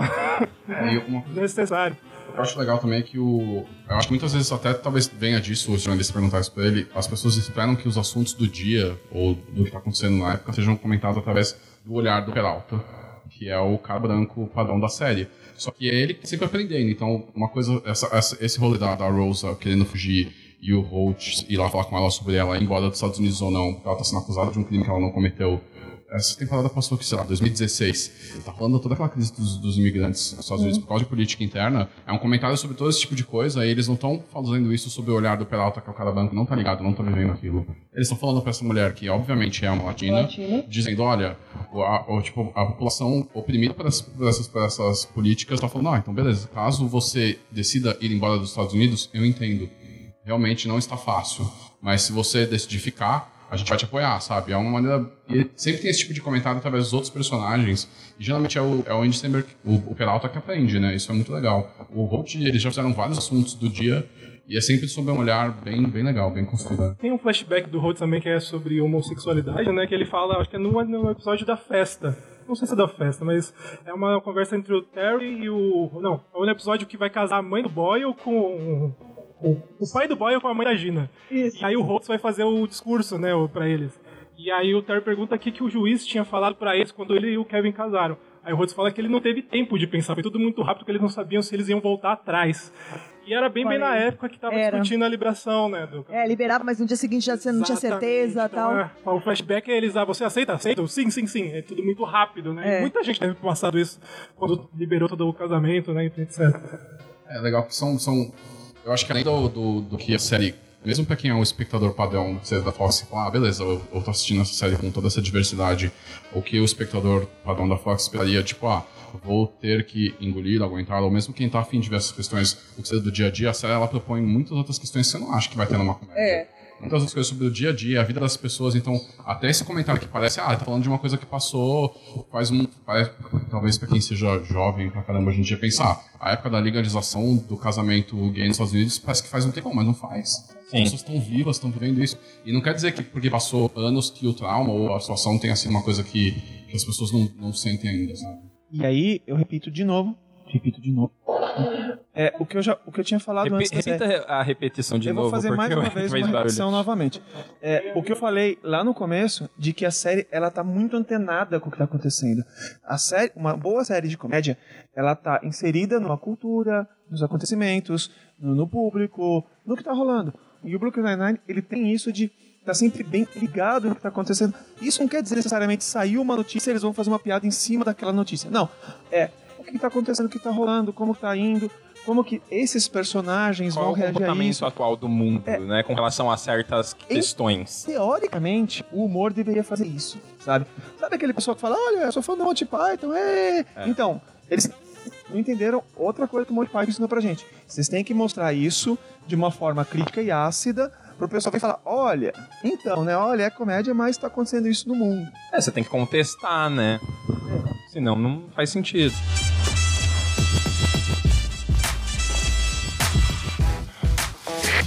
Amy Santiago. Tem sete irmãos. Tá sempre tentando provar que é durona. Ela e Peralta estão apostando quem efetua mais prisões esse ano. Desde que a aposta começou, o desempenho dele subiu muito. Vamos, Não, vamos de né? M agora? M, M Santiago. Eu, eu, eu, eu, me, eu, eu me identifico muito com a Amy. Jura? Jura? Porque a Amy basicamente é a Leslie Knope mais nova. Sim. É que a né? É a menina ambiciosa, é a menina. E isso que é muito legal: mulheres ambiciosas não são demonizadas em nenhuma das duas séries. São mulheres ambiciosas que querem crescer na carreira, elas não são demonizadas. Não existe aquela coisa. Ela vai crescer na carreira, então ela vai abandonar os amigos, a família. Não, são pessoas que estão querendo Não, ela se importa pra caramba. Exato. Inclusive, né, fica é, em situações onde é muito difícil, porque, né, pô, que eu vou fazer aqui pra não, sei lá, magoar as pessoas, mas conseguir o que eu quero, enfim. E eu gosto da Amy porque pra gente aqui, a gente vê ela como uma pessoa branca, mas nos Estados Unidos ela é latina, né? É, vocês falaram que ela é de origem cubana, não, não lembrava desse detalhe. Mas eu gosto dela porque ela é meio que, não sei, ela é uma personagem que ela parece é, qualquer uma. No começo, inclusive, você não dá muita atenção pra ela, né, ali no começo da primeira temporada. Ela vai se demonstrando Porque eu acho exatamente mais que- interessante ao longo. É, mas é exatamente porque eu acho que ela é esse tipo de personagem que a gente vê. Se você tem uma pessoa dessa, a gente vê essa pessoa como uma pessoa chata. Uma Sim. pessoa desinteressante. Tanto que a, a Dina tá sempre zoando com ela, né? Que, tipo, ela compra os terninhos dela sempre no mesmo lugar. Nada que a Amy faz é interessante. Tem o episódio em que a Gina. é, que a gente vai chegar lá, inclusive, né? Os episódios de Halloween. e aí a Gina, uma das partes do plano dela, ela tinha que ficar invisível. Aí ela usa uma das roupas da Amy. Sim, E ela tá lá no meio da galera, mas tipo, ela tá invisível, só que ela tá usando o terninho da Amy. Só nota pra um episódio que ela, a Amy e o Boyle estão com a mesma roupa. é muito bom. Mas também tem episódio que o Boyle e o, e o Terry estão com a mesma roupa. Sim. E o Boy ainda pergunta quem eu sou melhor. Obviamente foi o Terry. Obviamente. Mas eu gosto, eu gosto da Amy porque ela tipo, é essa personagem que, na vida real, ela normalmente seria essa personagem que as pessoas já. É chato porque é metódica demais, é certinha demais e etc. E eu acho legal o modo como ela se desenvolve, né? Que, tipo, não é só que ela quer aprovação, mas ela quer. Ela quer realmente avançar na carreira, né? E de todos eles ali, ela é a personagem mais ambiciosa. Com certeza. Porque o Terry, tipo, ele quer crescer, etc. Ele quer mais responsabilidades. Tem o, exatamente o episódio que, que discute racismo, exatamente o episódio que ele fala que ele quer mais é, responsabilidades, etc. Mas ele tá feliz ali na situação. Ele é sargento, ele, ele é responsável pela, pela 99, etc. O Peralta nunca vai querer ser mais do que detetive. Ele tá felizaço, é o que ele queria. Era isso ou o astro de Hollywood. Eu gosto da Amy por disso, porque ela é uma personagem. Se você olha por cima, ela não. ela não tem nada de interessante, assim.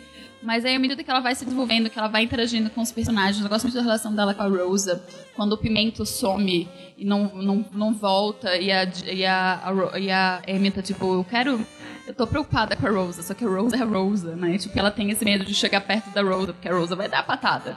Mas ela tava lá pra Rosa também. Eu acho que eu gosto dela como personagem por causa disso, assim. Ela parece ser a personagem mais simples é, do, da série, mas ela tem um desenvolvimento legal. Eu gosto da relação dela com os outros personagens. Eu adoro a relação dela com o Holt do Holt com ela também. Sim, é que o, ela, ela vê ele como um mentor e como, como ela é ambiciosa e ele tá num cargo de liderança e ele executa muito bem, ela quer. Ela tem ele como exemplo, né?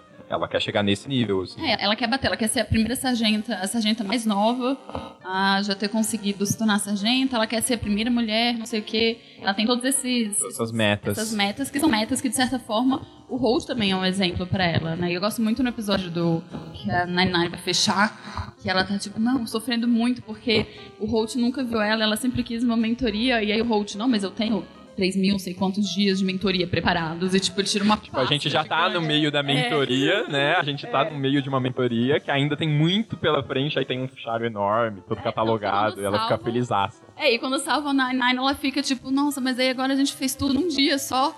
E aí, não, calma, mas essa era só a primeira parte da mentoria, tipo, é maravilhoso. Eu acho que M é foda exatamente por isso que a Rebeca falou. Que, é, eu gosto muito, tanto em Parks Recreation e, e em Brooklyn Nine-Nine, essa ideia de que a mulher ambiciosa não precisa ser bitch, né? Então, nos dois casos, você não tem mulheres bitch. Porque quando é um cara ambicioso, isso é tão clichê, cara. O cara ambicioso é legal, ah, ele tá crescendo. Mas a mulher, pra ser ambi- ambiciosa, em qualquer filme hollywoodiano, qualquer coisa da cultura pop norte-americana, a mulher é biatch. Ela é bitch pra caramba, porque bitch consegue as coisas sendo feitas, né? Ahn, não, você tem uma menina que é insegura, tem um talento da porra, porque a, Amy faz tudo certinho, como a Rebecca lembrou. Ela é a garota que faz tudo by the book, ela estuda pra caramba, ela quer crescer mesmo. E ela é doce e ela é insegura. Ela é a mulher que tira, tipo, 110 na prova de 0 a 100 porque ela corrigiu um erro de gramática da prova. da prova, exatamente. e ainda assim ela é uma pessoa insegura, porque tem aquele lance que a Rê tinha falado, que ela, ah, ela não se sente parte da coisa toda, porque ela tem essa dificuldade de, de, de, de se enturmar, embora ela seja realmente enturmada, que as pessoas enxergam ela de uma maneira diferente. E, é, diferente do que ela pensa, nem todo mundo enxerga ela como a Gina, porque nem a Gina enxerga ela como, como a Gina demonstra. A Gina só, tá só pegando no pé porque sentiu que, que pegou uma, uma ponta ali. Então eu gosto muito dessa, é, eu gosto muito dessa ideia de, de não demonizarem mulheres ambiciosas. Né? Porque sempre que se coloca uma mulher ambiciosa no, no programa, ou ela é uma caça-níquel, ou ela é bitch. E ela não é nenhum dos dois casos. Você Ela é uma vendo- puta amiga, ela é uma puta namorada, ela é incrível em basicamente tudo que ela, Ela é faz. incrível em basicamente tudo. E é uma menina lá E ela é tão boa detetive quanto o Peralta. Sim, Exatamente. vi- vivem disputando, normalmente ela vence, inclusive, Normalmente só vence. né? E isso é muito legal também na série, porque eles mostram uma coisa: todos eles são ótimos detetives. Nenhum deles trabalha da mesma maneira. Não, calma aí. Todos. Não, não, Hitchcock e Scully não, né, gente? Só quando eles precisam caçar comida ou banheiro. Se for considerar o tempo de carreira, onde eles estão. É legal o episódio que eles fazem uma autoavaliação, aí o, tá o Hitchcock piscando, aí o Hitchcock, nós já fizemos 14 prisões. Aí o Holtz, mas isso aí é inadmissível. Não, mas isso aqui é uma autoavaliação, você não pode falar nada. Não, e assim, o Hitchcock e Scully são ruins, claro, mas desde que o, o, o Holt entrou como capitão, eles dobraram as prisões deles. Foram de 3 para 6 no ano. Só fazer um parênteses sobre o Hitchcock, é, Hitchcock e o Scully, que eles são representações do que seriam os policiais brancos do passado, né? Sim. E ainda assim, e eles falam umas coisas horrorosas, principalmente Muito. em questão de mulher, assim, é um negócio que, tipo, que a série tira sarro deles porque eles têm exatamente essa visão. Só que é muito louco porque Cara, tem uma frase. Ele fala assim que o, o- acho que o Hitchcock, o Scully fala sobre o Hitchcock, ele é bom com as mulheres. Ele já chegou numa mulher amamentando, ele é ousado. Ele é ousado, é. Ousado, é. E ao mesmo tempo eles são super amigos um do outro, né? Sim, De um é jeito. louco, porque apesar deles serem esses personagens, eles.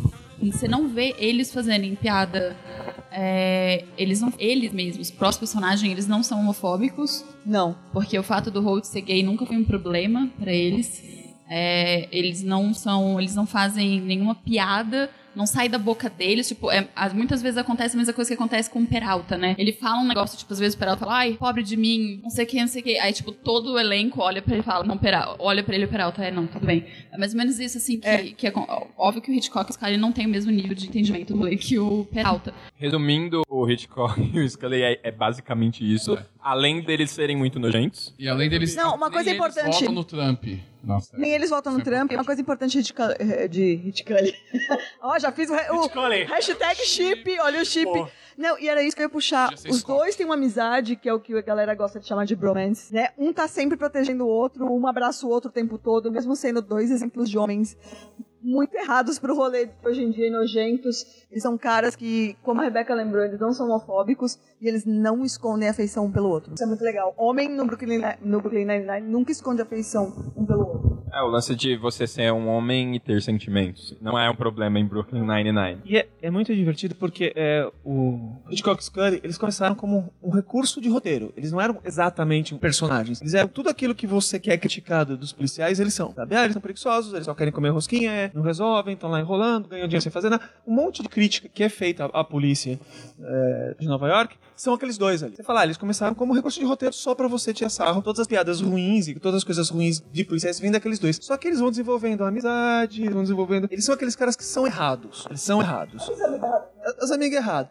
E até entre eles, porque tem um, em um determinado momento aparece uma namorada pro, pro Scully, que é a versão feminina dele, né? E o Hitchcock critica, porque ele é o cara que vai perder um amigo pra, pra namorar. E mesmo assim, tem uma solução legal, tem um desenvolvimento legal, eles desenvolvem como personagens que você acaba gostando. E aí, sabe, eles viram praticamente os dois personagens que andam juntos e, e em qualquer situação, acontece qualquer situação no Brooklyn Nine-Nine, você fala, tá, tá acontecendo isso, eles estão resolvendo, e o Hitchcock Scully? Você, se pergunta mentalmente, e eles? Fora as inúmeras vezes que eles resolvem tudo muito por um acaso sem querer, né?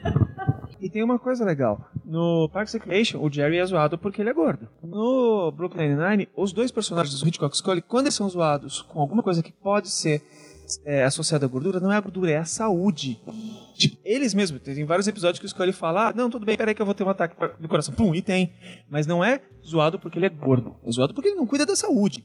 Que é uma outra coisa que se fala. Ele não cai, ele não cai naquela, naquela coisa chata que, que as pessoas têm, acham que tem a. Acho que elas têm a intimidade de qualquer pessoa gorda de chegar pra uma pessoa gorda e falar, não, eu tô preocupado com a sua saúde. Não, isso não rola em momento algum, entendeu? Quando você. É, a, a, a piada em cima dos dois é que os dois são nojentos. Mas até, até tem um episódio que eu acho que o, Hitchcock, o Scully, o Hitchcock, o Hitchcock chega e... Gente, vocês conseguem. Tem hora que eu confundo os dois, entendeu? Não, mas é o Hitchcock. O Hitchcock chega, ele, o Terry briga com ele. Você tava onde, Hitchcock? Cara, eu fui ao médico. Aí o Terry fala, não, eu sei que isso é uma desculpa pra você dormir no depósito. E vendo o seu corpo, você deveria realmente ir ao médico. Aí ele fala, tudo bem, eu vou ao médico. Só que ele foi dormir no depósito de novo. E tem uma coisa que eu acho que é muito louca que. Eu não sei se eles sabiam disso quando eles começaram a fazer a série, provavelmente não. Mas o Hitchcock é o creepy perto das, das mulheres. O Scully ele é mais inocente nesse É. sentido, ele só é bobão. O, o Hitchcock ele realmente é um stalker. Ele é um stalker de todas as mulheres da delegacia. e do Terry. Convida pra ir no banheiro E com do. Terry. Tem É, umas então. coisas assim. E do Do Terry. E daí, o nome dele é Hitchcock. E o Hitchcock era um stalker na vida real. atrizes do filme dele. Então também é um comentário sobre. Né? né, enfim, é. Mas acho que deu, né? Dos dois. São imprestáveis, mas fazem um bom cafezinho.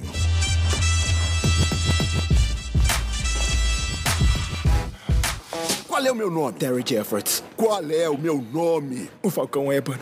E o que o Falcão Ébano faz? É, toma todo cuidado pra garantir sua segurança. Leva caras maus pra cadeia e garotas más pra cama. É, é mesmo. Só que agora o Falcão Ébano é monógamo e tá cansado demais pra sexo. Sua única alegria agora é iogurte com polpa de fruta. Terry é maravilhoso, cara. É que, é que é muito difícil separar o Terry do Terry Crews, Sim, né? até porque os dois são maravilhosos. Sim, eu acho que não existe um homem mais legal e mais perfeito do que o Terry Crews. Eu vi alguém compartilhando uma humanidade. notícia do Terry Crews com uma legenda que eu falei, tipo, é isso, mano. Tipo, a legenda da notícia era, a gente não merece Terry Crews. Não, a gente não merece Terry Crews, cara. E é incrível que ele, tipo, ele é um personagem, de novo, um personagem super comum em, em série de, de policial. O policial negro, forte, bombado, que na, no rolê é super violento, etc. E a gente conhece o Terry com ele tendo PTSD, porque ele não, ele não consegue mais segurar uma arma, né? Não sei se Exato. vocês lembram. É o primeiro começo da- episódio, O é. primeiro episódio é exatamente sobre, tipo, sobre ele. Tipo, não, eu não. Desde que eu tive filhos, Tá eu não quero morrer. Sim. Bom, né? Você fala Sim. assim. A, a, a preocupação com a sobrevivência passou a ser maior porque agora tem pessoas que dependem de mim. É isso. É, e é muito louco. E, tipo, mesmo tem, algumas, tem alguns recursos de, de humor, por exemplo, em relação ao Terry, que é o rolê do iogurte, que é um negócio que é muito é, específico de humor feito em cima de personagens negros nos Estados Unidos. Só que a série faz de uma maneira legal. E, tipo, É. o Terry gosta do iogurte desde o iogurte do Terry Pie, sabe? Iogurte de manga.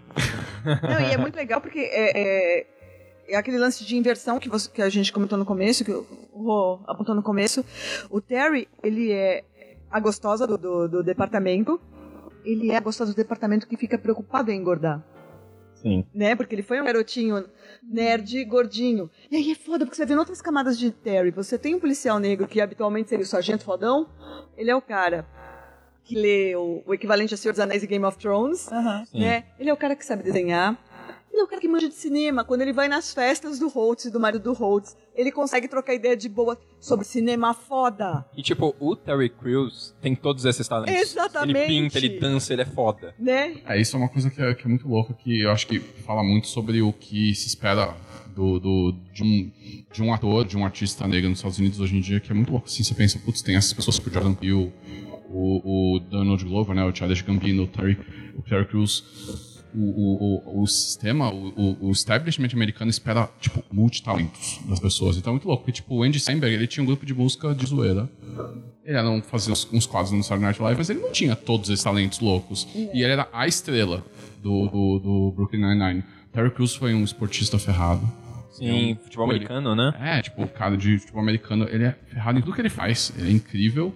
Ele, tipo, não só isso, mas assim, ele é um porta-voz pra muita coisa, muito melhor do que o Andy Samberg. E o Andy Samberg não tá nem competindo, mas só assim pensando realmente, tipo, o nível de expectativa que a gente também tem de uma pessoa que trabalha com entretenimento só, tipo, tal, ele é negro. Então, o que, que a gente espera aí, tipo, eu acho que ele é uma pessoa que consegue lidar com isso de uma maneira muito saudável, mas também é eu sempre vejo o Terry Crews, o Donald Glover pensando, cara, o nível de expectativa também que a gente cria dos artistas negros, eles, eles têm que ser multitalentos, tem que ser, tipo, Quincy Jones, tem que fazer tudo. É, não, é. Sabe, pra poder Enquanto ter uma você pode ter- a carreira da galera também, sabe? É muito louco. É, enquanto você pode ter um ator americano que é só o gatinho do momento e ele vai virar, sei lá, o. o não vou nem lembrar agora o nome de ator foda, mas o, você, se- você espera que o ator negro tenha a formação de um ator britânico que frequentou escola shakespeariana, que é o mesmo lance com mulher, né? E o, o, o ator que fazia aqui em Peele junto com o Jordan Peele, ele tem formação shakespeariana de teatro e ninguém sabia. Porque, tipo, ele fazia umas peças animais, daí ele foi fazer comédia e a galera, tipo, "Ah, mas por que você tá fazendo um cinema sério? Pô, cara, eu tenho formação de teatro e ele nunca olha pra mim e fala, eu tenho formação, as pessoas falam- acham que eu sou o cara que fica zoando o Obama.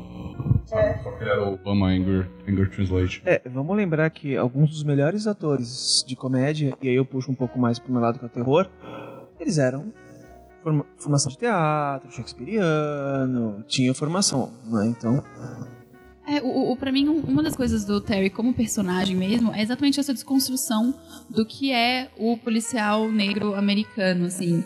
É, ele é super forte, tipo, ele tem um físico, obviamente, de um atleta, só que ele tá sempre preocupado com os filhos, ele tá sempre preocupado com a mulher, ele sempre pensa na família primeiro, ele é uma pessoa que recorre pra violência só em último negócio. E é muito bom ter uma cena que, a, que é quando a gente descobre que a Rosa foi bailarina, né? É. Que, ela, que ele, ela, tá, ela faz um negócio lá, não, parece, Parece um subir essa parkour, parede. assim. Aí ela tudo, tudo so- sobe e o Terry vai tentar subir, ele não Ele não consegue. consegue. Não consegue. Ele começa a achar que ele tá velho, e ele, não, e ele começa a usar óculos, e tipo, é todo um. Coloca-se no. Terry, todas as preocupa- preocupações colocariam numa mulher policial. Sim. E isso é lindo. É, e é Ele muito é o legal. cara que vai faltar no trabalho pra cuidar dos filhos doentes. É, e o Terry, Né? e, e o Terry Crews mesmo, tipo, mesmo com toda essa coisa do Me Too, Me Too agora, porra, ele foi um negócio super importante. Tudo, todo o absurdo que ele passou da mídia quando ele denunciou o, o, o assédio sexual e etc. Ele é, tipo, realmente maravilhoso. Ele é foda. assim, e ele se abre, né, nas redes sociais. Ele já fala, por exemplo, com, com relação ao vício que ele tinha de pornografia e como ele superou.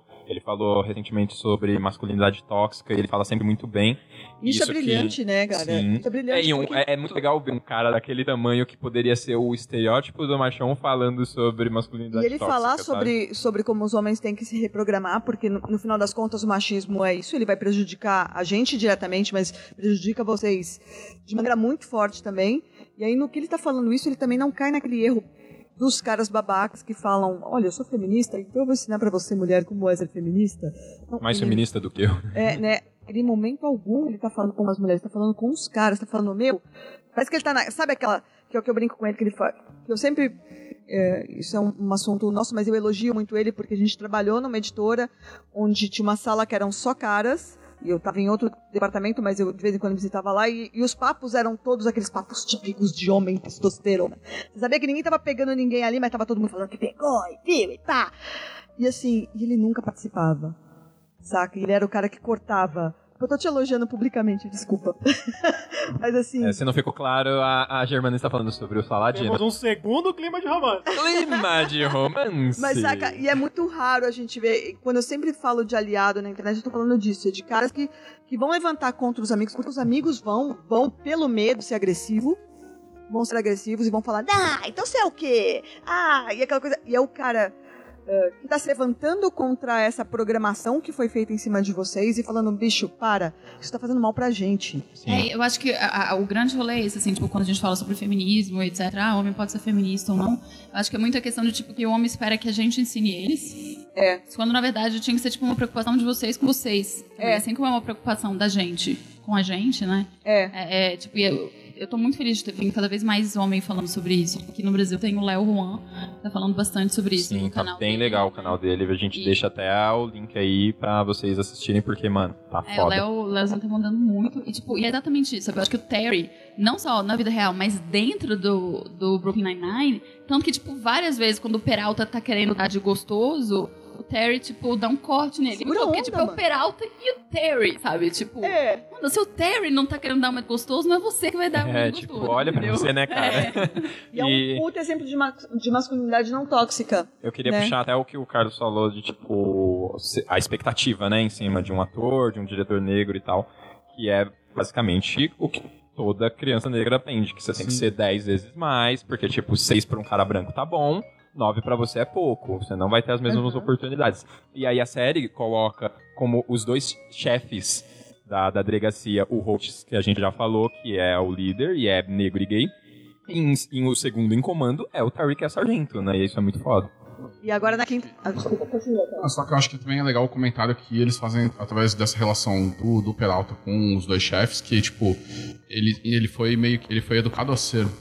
achar que a mediocridade dele tá valendo. E por mais que ele seja uma pessoa que é um super bom detetive, a mediocridade dele tá bom demais pra ele, tá ligado? Ele, tipo, ele aceita ser medíocre. E daí também tem um pouco disso de, tipo, a infantilidade dele tem muito disso também. De, tipo, enquanto tá todo mundo se cobrando por N motivos, inclusive por motivos zoados que a sociedade cobra, como ninguém cobra do Peralta, o Peralta não se cobra, sabe? Ele É, tem- acaba sendo zoado por isso. Tem uma piada de racismo muito boa, que é também nesse mesmo episódio que a gente já citou algumas vezes do, do, do, do racismo que o Terry sofre com o policial branco.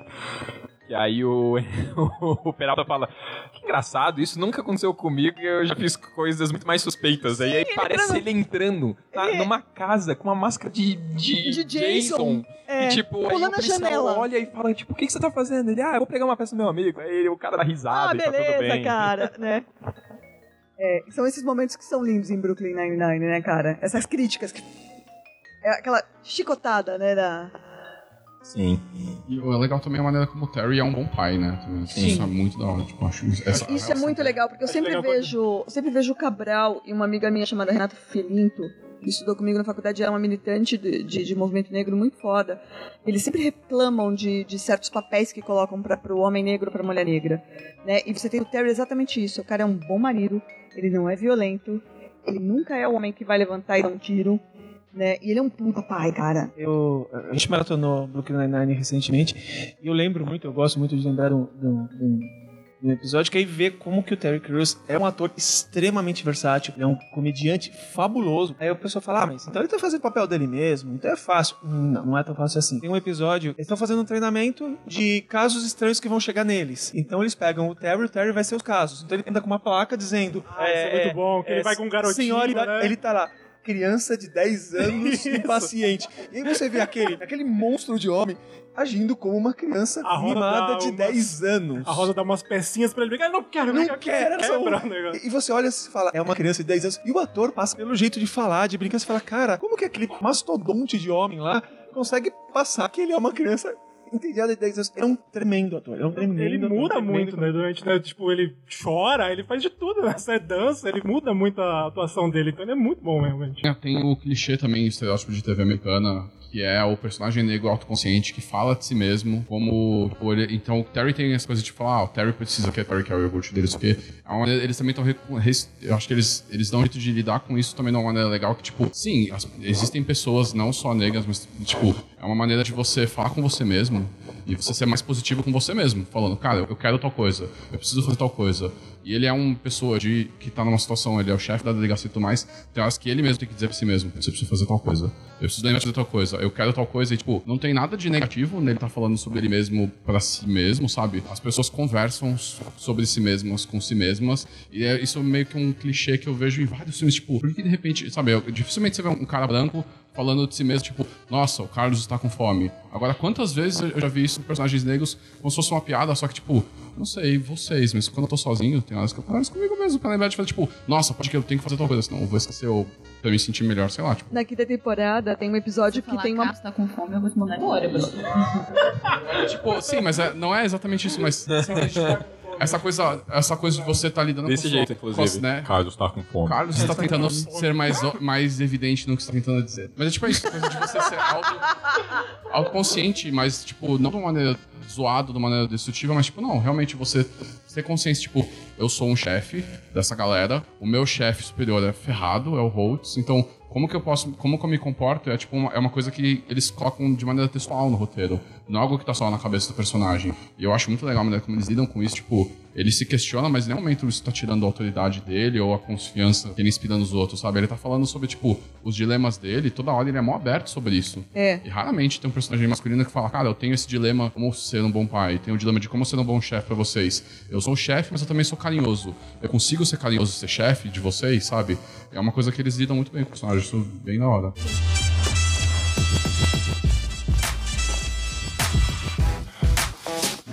Charles Boyle. É esforçado. Não é dos detetives mais inteligentes, mas trabalha mais do que qualquer um. Ele não é muito. habilidoso. Vamos lá, vamos lá. Virando o personagem, então vamos falar agora do Charles Boyle.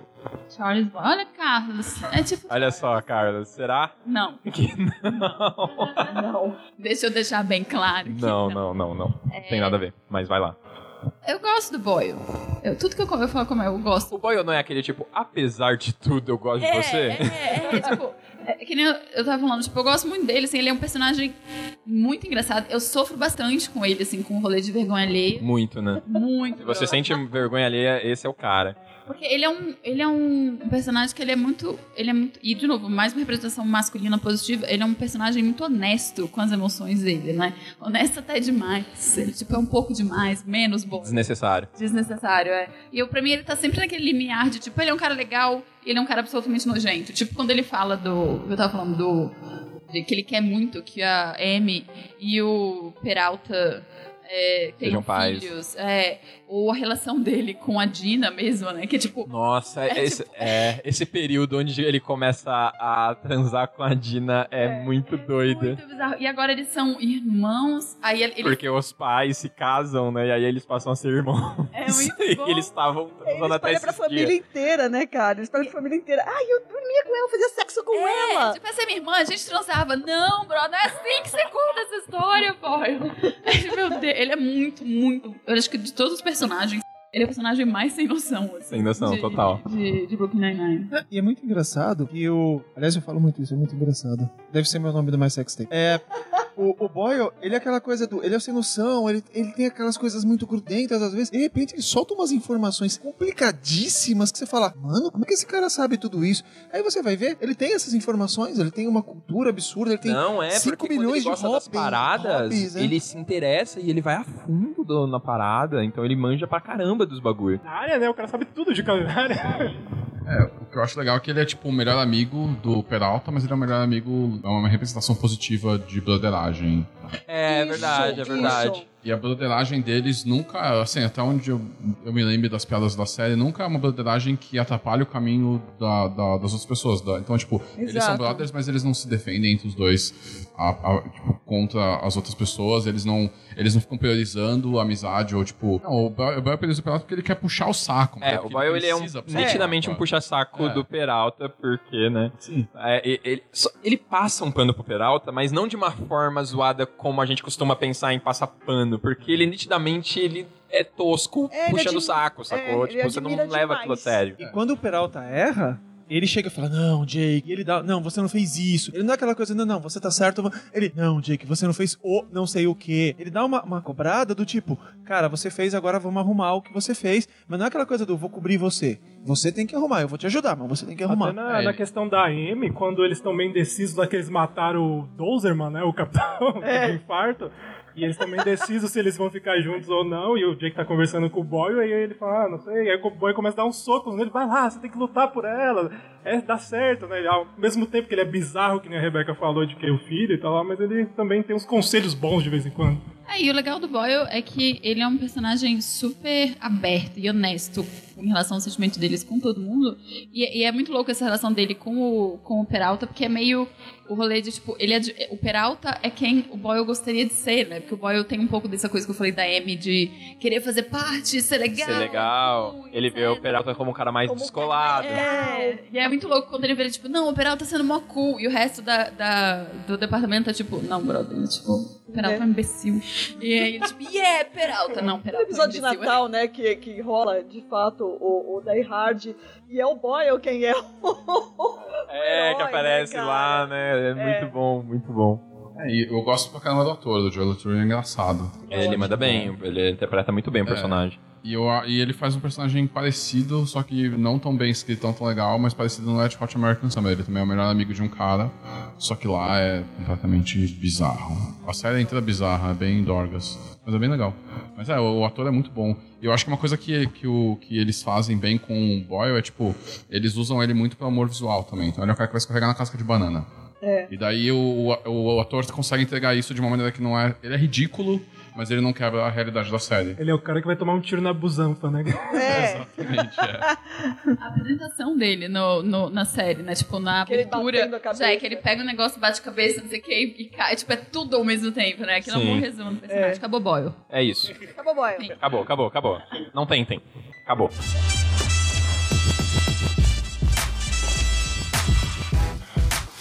Gina, o que você está pensando agora? Eu estava pensando como seria a perfeita presidente americana baseada na minha destreza, talento de dança e sede de sangue. Isso é fascinante. Enchanté. Então, a personagem mais incrível, a personagem mais maravilhosa, a personagem que dá brilho para aquela delegacia, Gina Linette. É, que segundo a nossa, nosso papo aqui é a Rebeca, né? Eu ainda não tô convencida, mas tudo bem. Gina Linette. Gina dança. A Gina é maravilhosa, cara, porque ela é muito escrota. É, É, Ela se provou bem Gina com esse comentário, diga-se de passagem. eu acho. E agora comentário da plateia. Oi, pessoal. Mentira. Eu sou a Roberta, não quero falar minha idade porque me respeito. Mas não, é, eu vi a primeira temporada de Brooklyn Nine-Nine e eu só vi até o final porque a série é boa, mas a primeira temporada ela ainda se encontra. Ainda Sim, sim. Sim. Mas eu só assistia por conta da Gina. É isso mesmo. É, ela é incrível. Ela é escrota e ela é maravilhosa. É, eu acho... Define bem? É muito louco, porque mesmo a Gina, que é uma personagem que é, em relação aos outros, é muito mais um. Não exatamente um clichê, porque é difícil você ver uma personagem que nem ela, assim. Mas é muito mais um Não, tipo. não é difícil. Sabe quem ela é? Ela é o homem branco cheio de confiança. Ah, sim, sim. Eu, eu quero Né? dizer, tipo, em relação ao fato dela ser uma personagem feminina, né? Tipo. Mas é, tipo, ela é. Ela, mesmo ela tem uma evolução, né? Tem. Tipo, e todo E ela evolui muito quando ela começa a fazer parte dos Boyles. É muito engraçado. É muito Ela bom. ganha É muito muito, mais coração, assim. Eu acho. A Dina é ótima porque ela tem as melhores tiradas. Ela tira sarro de todo mundo. A relação dela com o Holtz, eu não sei como funciona, Bruno. Mas é muito perfeito, incrível, né, é. cara? Incrível. Porque tipo, ela é tipo, por exemplo, no Parks and Rec tem a, a April. Que é a assessora do. Ela vira assessora do Ron e ela é tipo uma adolescente insuportável, tá sempre com cara de cu pra tudo É. e etc. E é meio que o paralelo da Dina nesse negócio, né? E também é uma personagem que cresce ao longo da série e tal. Só que a Dina, ela, tipo, enquanto a April é um rolê mais, tipo, de. Nossa, de É ju- teenager, julgar os whatever. personagens de É, longe. whatever. A, Ap- a, a April não. A Dina não, ela vai lá, ela faz as pessoas tomarem cimento. E é tipo, mano, o que você tá fazendo? Ela, ela, ela, ela perde a linha na, na hora de ser zoeira, né? ela, tipo, não tem limites mesmo. E, e, assim, é muito engraçado a relação que você falou dela com o Rose, que ela é secretária do Rose. E ela fala em um determinado episódio, ela fala, eu tava olhando a sua agenda, não sei porquê. Aí ele fala, porque é o seu trabalho. E ela fala isso como se fosse a coisa mais estranha do mundo, ela fazer o trabalho dela. Só tem uma piada de um episódio que o Rhodes já foi transferido, né, pra, pra Madeleine, transferiu ele de departamento. E aí, e aí a, a Gina tá. A Gina entra. Ah, chegou aqui, mas eu não sei porque eu estou falando isso pra você. Aí o Rhodes, mas é o seu trabalho. mas aí ela fala assim: ah, não, mas idealmente eu seria toureiro. E aí... Você ia falar da, de quando não é o Rhodes que tá, tá regendo ali a delegacia, é um outro cara que é muito incompetente. É, é o, é o cara que é o melhor Nossa, amigo ela- do Boyle no, no Wet Hot American Summer. Por isso que eles chamaram ele, acho. É, Não, não, Não, é não, outro. é aquele grandão que é super tontão, feliz. E que deixa todo mundo fazer o que quiser. Que na, na Agente Carter ele era aquele bandido mafioso italiano que era uma namorado firmeza. Ele é um puta exemplo de, de masculinidade legal também.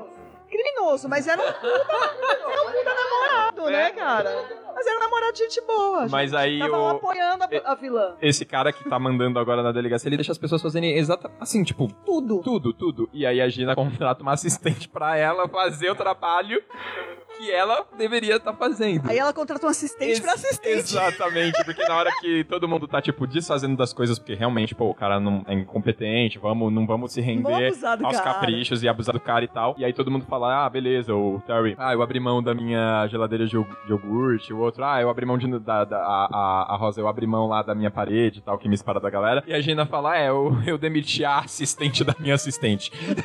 tipo, a minha assistente vai continuar, mas a assistente da minha assistente eu abri mão, vai. O que que é ela curando o Holtz da- do vício dele em... Como é que é o nome do joguinho? Crazy eles chamam? Cupcakes. né? Crazy É, Cupcake. Crazy Cupcake. Crazy, Crazy Cupcake.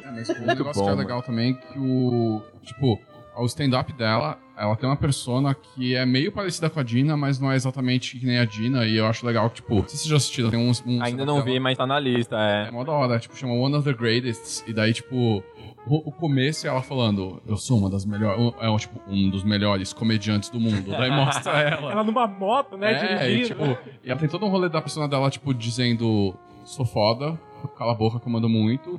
Que tem um, tem um tom dentro do stand-up que é, tipo, quase ninguém assistia. Inclusive tem uma, uma- teve uma entrevista com ela com, com o Conor Brown, que começou ano, no final do ano passado. Ela dizendo que o Me Too acabou fazendo ter mais gente assistindo o stand-up dela. Daí o Conor Brown, ah, mas como assim? Ela falou, ah, acho que os caras perceberam que quase todos os stand-ups que eles estavam vendo eram criminosos e foi isso que precisou pra alguém sentar pra ver meu stand-up. Tipo, ela fez isso como uma piada e, tipo, a, a reação do público, tipo, uh, e é tipo, ela, não, gente, foi uma piada, porque, né, tipo, e ela zoa, enfim, ela, ela fala mal de alguns, bem diretamente de alguns casos implicados no Me Too, mas é engraçado como o stand-up ela já tem esse lance meio, ela, ela finge que é convencida, e na série também tem isso, mas num nível muito diferente, muito louco. Na, na série ela tá sempre tentando impressionar, né? Então ela faz mil coisas e ela meio, às vezes, deixa entender que ela é uma detetive frustrada. Ela queria ter, É. ser um dos detetives, ela acha que ela manda bem e tal. É, tanto que ela, ela, ela no- na disputa do Halloween, ela ganha, né? Na- É, ela Vocês engana nunca- todo vocês mundo. nunca acham que eu faço parte das coisas? E eles mudam Ela o prêmio mundo. Por causa dela, né? É, é muito, tipo, eu não sei, eu gosto muito dela, tipo, obviamente por causa da- do rolê zoão dela tal, que eu acho muito divertido. Mas eu não sei, cara, é- ela é a personagem que eu menos tenho vergonha alheia, talvez porque ela seja escrota. É. Não, e tem um lance legal que apesar de estar zoando com todo mundo, ela tá muito preocupada com todo mundo. Sim. Então, por exemplo, ela tava pegando no pé do Terry uma época lá, porque ele tava mal, porque não passou numa prova, se não me engano, uma coisa assim. Mas ele tá, ela tava fazendo toda uma preparação pra ele resolver a situação no final e se sentir bem com aquilo. Então, ela aluga tudo parte casa- do plano, sabe? Pra ela poder dizer depois que tinha sido ela que tinha feito aquilo. É claro, porque senão não é ela. Né? E ela, ela ajuda o Jake quando ele fica sem casa, lembra? Que ela, ela aluga a casa dele, ela vira. a- a- Eles trocam de casa, né? Ela vai... É, ela vai pra casa da avó. E a revelação de que eles são amigos de infância que vem do nada Não na é, série gente. Bite Spoiler, mas tipo, do Então, nada, e é, eles são de verdade. é isso que eu ia falar. Duas curiosidades dela. Uma é que ela e o ator do, do Jake Peralta, eles são realmente amigos de infância. Tem foto deles indo pra escola juntos, assim, os dois molequinhos. né? E a outra é que ela tentou, quando, quando a série, né, tava sendo planejada, ela, que, ela tentou ser a personagem da Rosa. E aí não rolou, só que aí escreveram esta personagem pra ela. Não, melhores frases, né? Ela jogando o microfone é. Sim. Ah, e tem mais um negócio que eu percebi que a série fez, que eu acabei de perceber. Eu, se não Ah. me engano, os dois são, são de família judaica, tipo, são judeus. Sim. Então mesmo os brancos da série também fazem parte da galera que tá sendo perseguida hoje em dia nos Estados Unidos. Uh, né? Só dentro disso que a Gina ajuda, que tem um episódio que tem aquele banheiro secreto lá que ele chama da Babilônia. Que aí depois o- ela tá tentando ajudar o Boyle, que ele tá deprimido lá, que ele terminou com a mulher lá. E aí ela dá a mantinha, né, o lobinho dela, em troca do Hitchcock e eles saírem do banheiro. E eu acho legal que no final que ela, ah, mas você trocou a sua mantinha? Você gostava tanto? Não, mas agora eu tenho unicórnios malvados. Ela sempre dá um jeito de sair por cima. Esse é o lance dela. É, e ela é uma demônia, né? Mas só que ela, ela é muito gente boa com as meninas também. Cara, tem um episódio agora na quinta também que, que uma das meninas passa por um- uma situação muito perigosa. Fica ela e a outra garota, né? As duas tentando consertar o banheiro, porque pra quando ela voltar, tipo, aquela sensação, a gente vai consertar alguma coisa, já que a gente não tem o que fazer, vamos consertar algo pra quando ela voltar, tá ok. Só que eles não têm certeza se a pessoa vai voltar viva. Então é muito foda. E ela tá lá, super preocupada e tentando pesquisar na internet como consertar um cano e ela manda a Amy procurar. Oi, eu revelei quem é a outra mina? É. Só um conselho: nunca procurem na internet é, banheiro, consertar, encanador, cano, porque. Pornografia, sempre pornografia. Mas aí não procure nada na internet. Sempre é pornografia. Ou gatinhos. Ou gatinhos. Mas assim, a, a, a Gina tem outro rolê. É, é isso que estamos falando. Ela, por mais que ela pague de sou foda e não tô ligando pra ninguém, ela tá sempre ajudando todo mundo. E ela termina sendo uma bússola de vez em quando, moral pro Holt. E isso é muito legal. Ela sendo a pessoa mais. Vai, nunca vai imaginar que ela tem caráter ali. Vira e mexe, ela é quem lembra ele que ele tem que agir da maneira correta. Sabe, você lembra que ela vira pra ele e fala: olha, você tá fazendo errado. Volta. Você vai entrar num- por um caminho aí que não é o caminho que você quer. Volta pra cá. Então, vira e mexe, ela é a bússola moral. Por mais incrível que pareça. Né? Ela é a bússola moral do, do Holtz. De certa forma, ela tá querendo manter aquela família pra ela continuar zoando aquela família. E pra continuar sendo fodona e tudo mais. Tem Ni- tudo ninguém, zoa- ninguém fala mal da minha família além de mim. Tipo isso. É, é, exato. Não, e aí ela casa com o. Boyle também, né? No final das contas, ela casa com. Ela tem um filho e casa com Com o um. Boyle. O Boyle feio, que é o o Boyle feio. É, Que é, que é o tipo, Ryan é muito Phillips. bom. Ele- né? Ah, não, meu primo, Boyle. Não, ele é o pior dos Boyles. Ele é muito feio, feio. né? e ele dança com Gina. O que eu acho engraçado também é que tipo, ela fala que odeia a família e não sei o que do Boyle, mas aí ela queima sem querer o, o fermento que faz 120 anos que a família do Boyle tem. daí quando eles estão super deprimidos, eles falam: Não, não, não, peraí, mas eu acabei de fazer um fermento novo, vai ficar lá em casa. Daí ela aceita ser a, a matriarca da família dos Boyle. Porque, de novo, ela tá sendo egoísta, mas ela também tá, tipo, agora ela vai, vai ser. Ela vai substituir a avó Boyle, que todo mundo amava. É muito louco. É. Doido.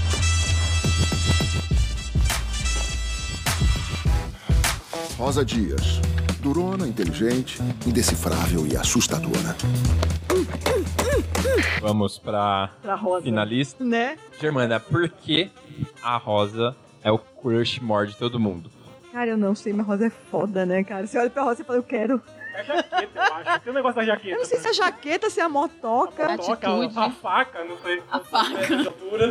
E assim, é, todo mundo já leu spoiler na internet, então todo mundo sabe. Nessa quinta temporada, ela se descobre bissexual. Não, ela era bissexual desde adolescente, mas ela sai do armário pra família dela, porque ela começa a sair com uma garota. E ela tá muito feliz com a garota. Ela, eventualmente, ela vai arranjar uma outra namorada, porque a moça tomava muita sopa. E A moça tomava muita sopa. Tomou duas vezes. E a Gina super aprova o fato dela ter abandonado porque a moça tomava sopa, entendeu? Mas assim, é, quem é a amiga que escuta a primeira revelação dela ser bissexual é Boyle. E é muito legal a, a, a maneira como ele recebe essa informação. Todo Aliás, mundo... a gente tem que, aproveitando essa relação que você apontou, lembrar que lá atrás o Boyle Tinha um crush fudido nela. pesadíssimo nela. e Tentava de nela. todas as Eles, formas. inclusive, chegam a, a- a a sair, só que o Boyle estraga tudo, né? Não, não, eles não saem. Eles não saem, não. Não, eles iam sair, só que aí o Boyle faz todo uma, um rolê com o, com o ingresso, aí ela desiste, porque ele é, é, é. demais. Eles iam sair porque o Boyle conseguiu o ingresso pra um filme que ela queria ver. Mas é que ele falou, ela, ela queria só, queria, tipo, ela criou a condição de que eles tinham que assistir um filme bom. Daí ele descobriu que ia passar Cidadão Kane num dia. Ela falou, daí ele falou, não, não tem como ela não gostar, é o melhor filme da história. Daí ele leva o ingresso e fala, não, mas eu não gosto desse filme. Ele comprou todos, ele compra todos os filmes. Ah, é. Eu acho que a Rose é tipo. Primeiro que eu acho que. Eu acho que a Rose é aquela pessoa que todos nós gostaríamos de ser em algum ponto, né? Porque ela é destemida, ela chega com um coturno na porta, ela tem, tipo, a certeza de todas as coisas que ela não tem certeza, mas ela finge que ela tem. E ela é, tipo, é só muito fodona, né? Tipo, aquela meio strong female character, mas com desenvolvimento. É, e ainda é aquela mina que vai chegar pra Amy, quando a Amy ainda tá sendo insegura, porque como a Amy é insegura, ela começa a competir com a Rosa e ela lembra, ô, a gente não precisa competir. né? Nós somos as duas únicas aqui. E essa, essa relação de amizade delas vai crescendo a um ponto que elas viram parceironas mesmo. Inclusive incluem a Gina nessa, nessa sisteragem. Sisteragem. É, a broderagem. Broderagem de mim, né? A sisteragem, né, gente? Sisteragem. Deixa eu falar uma coisa que descreve muito a Rosa. É um spoilão, tá? A gente viu isso na quinta temporada, mas a, a piada é um spoilão, tá? Não vai revelar nada da história. quem é o Tá? Não, não, não, não, não. Em, determin- em determinado momento. E, em determinado momento, chegam assim, poxa, mas você tem. Alguém reclama. Aí o, o, o Rhodes fala, então, você tem que fazer que nem a Rosa. Ah, mas se a Rosa falar pra eu, pe- pra eu pular de um penhasco, eu vou pular? O Rhodes fala, sim. Porque se for a Rosa, eu sei que ela avaliou a altura do penhasco, avaliou Peralta embaixo, fala papapá, papapá, papapá. Ele fala um monte de coisa e ele para e fala: Sim, se a Rosa pulasse o penhasco, eu pularia também. Então você já vê como que a Rosa é. É verdade, é, é o, é o nível de confiança que você pode ter naquela pessoa. Porque aquela pessoa, ela é, tipo. Só que ao mesmo tempo, mostra coisas que a gente se identifica que é tipo, beleza, você é fodona, mas tá insegura pra caramba às vezes também. É, tem é vários muito momentos legal. onde ela sai pra chorar escondida e quem, É. tipo, sabe, não quer demonstrar sentimentalismo na frente das outras pessoas pra manter aquela pose pra todo mundo. E muita gente se identifica com, com isso. Muita gente se identifica total. Isso é muito lindo na É, Rosa. Quando, quando o Pimento tá desaparecido, que tem esse episódio que eu falei mais cedo da Amy, é bem isso, né? Tipo, ela tá indo pra, pra praça pra ficar tentando ligar pro Pimento, e o Pimento não atende e ela não fala. É. Aí a Amy acha que ela tá folgando. Que ela tá escapando pra não ficar perto da Amy, pra né? não fazer nada, e a Amy acaba descobrindo, etc. Eu, eu acho que a gente tem essa relação toda com a Rosa por causa disso, porque ela, tipo, ela é uma personagem que é, ela tá naquele negócio, tipo, tudo que a gente gostaria de ser, ou tudo aquilo que a gente gostaria de pegar, dependendo da sua orientação sexual, mas ao mesmo tempo ela é uma pessoa. Ela é, tipo, humana, né? Então, tipo, é, isso, pra mim que é muito... Ela é, tipo... A gente fala muito que, tipo, no começo dos anos 2000, final dos anos 90, a gente teve um boom de personagens femininas que eram fodas e chutavam bundas, né? Tipo Buffy, etc. E era sempre um rolê muito, de certa forma, sexualizado, ou puxando um pouco pra um rolê meio sadomaso e etc. E você vê que a Rosa, ela puxa um pouco disso, porque ela tá lá de jaqueta, ela tá de calça, de botina, não sei o que, tá, tá. Só que ele pega esse, esse estereótipo e ela vai além. Eu gosto, quando, eu, quando revela que ela gosta de Nora Ephron, é um negócio muito bom, porque, tipo, faz sentido, sabe? É um negócio que É. você sabe quem é a personagem e, tipo, é, é ao mesmo tempo que é bizarro. É, tipo, faz sentido, completa. Faz sentido. É, faz sentido. Tipo, É uma pessoa. Ela é, uma, pessoa. Né? E é isso que é lindo. E ela é super romântica, né? Com o Pimento. Ela é muito romântica Tipo, com o eu- eu Eu, Pimento. não assisti a quinta temporada, então não sei é, o desenvolvimento pra, com pra as ela. namoradas. Mas ela é, querendo, ela, tipo, romântica, tipo, é, é absurdo, absurdo a relação dos dois, né? Tipo, É, eu ia, eu ia, é- eu ia pontuar que não é, é, só não, romântico, é, absurdo. Eles muito. se olham, eu quero te comer, eu quero te comer. Exatamente. Agora. Tipo, Agora, aqui, na da- frente de todo mundo, Não, eu não aguento todos. quando eles falam assim, ó, ô, tem um pervertido que tá pedindo pra vocês segurarem, meu. Né? A delegacia, tipo, o que, que tá acontecendo com vocês? Tem um pervertido que tá pedindo pra vocês maneirarem, porra. É bom quando ele pede ela em casamento, que eles estão tipo num tiroteio, aí, vamos casar? Vamos. E, e, assim, e esse lance dela, dela assumir pras pessoas que ela é bi, a relação que o pessoal da, da delegacia tem é muito legal e ela vai ter que contar pros pais. E aí parece o pai de Rosa. E agora, comentário da plateia. Meu nome é Flávio, eu tenho 36 anos. Pelo amor de Deus, quem é o pai da Rosa? É o Dani Trejo. Ah, puta Cara, merda. eu imagino os dois gritando dentro de casa. Eu Caraca, velho. Não, assim, a gente. Muitos aqui acabaram de tomar um spoiler e a gente tá muito feliz. É mesmo. Aí, aí você chega à conclusão que a Rosa é o personagem da TV mais B10, porque ela bateu boca com o Dani Trejo. Então, tipo, quem bateu boca? Ninguém bateu boca com o Dani Trejo. Porra, que animal, cara. Que animal. legal. E, a- e- e o desenvolvimento, assim como é sério a história do, do, da- da- do racismo que rola com Terry, a história dela se descobrir, ou não de se descobrir, porque ela, ela comenta que ela se descobriu na adolescência, mas que ela revela pros pais depois de adulta, a, a história dela não é fácil com os pais. A mãe, em especial, fica muito ruim, né? E, e tudo isso é desenvolvido de uma, de uma, com uma delicadeza, assim, muito legal. E o apoio que toda a turma da delegacia dá, que é o lance de família, é, é uma das coisas mais bonitas, assim. É, é, de novo, trabalhando com humor e no humor, levantando questões fodidas de, de importantes, entendeu? É, é o comediante fazendo o que tem que fazer. Sim, e eu acho que no fim das contas, o- a série inteira ela é muito balanceada entre o destaque de cada personagem, justamente porque a ideia é passar que eles são de fato essa família, essa grande família que se ajuda, que se apoia. E isso é mais um ponto onde a gente se identifica, porque acho que quase todo mundo tem meio que uma segunda família. Tipo, aqui mesmo, o Renegados é tranquilamente minha segunda família. Oh, que bobinho! Clima de romance. Não, não. Definitivamente não. Nossa, o Bruno é no máximo zoando. Nossa! Esse é o momento, Acabou o Tinder. é isso, eu sou o roxo, eu tô.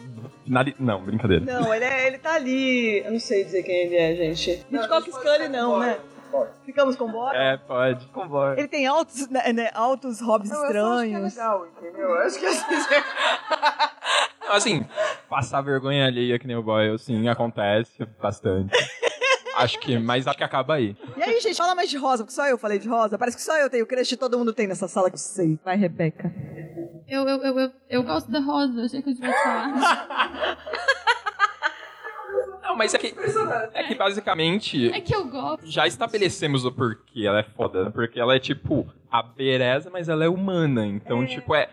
É exatamente, ela é a Berez possível. Então De é, novo, ela é a inversão, né? automaticamente o que a gente gostaria de ser. E ela é de novo é a inversão. Ela é aquele policial que nas séries policiais dos anos 80 era o cara misterioso, que ficava com uma mina cada noite, que ia embora de moto, e é uma mina que faz isso. E tem uma, e uma piada recorrente no Brooklyn Nine-Nine é que de repente a Rosa faz uma coisa que você fala: Como é que você fez isso? Ah, eu estudei não sei o quê.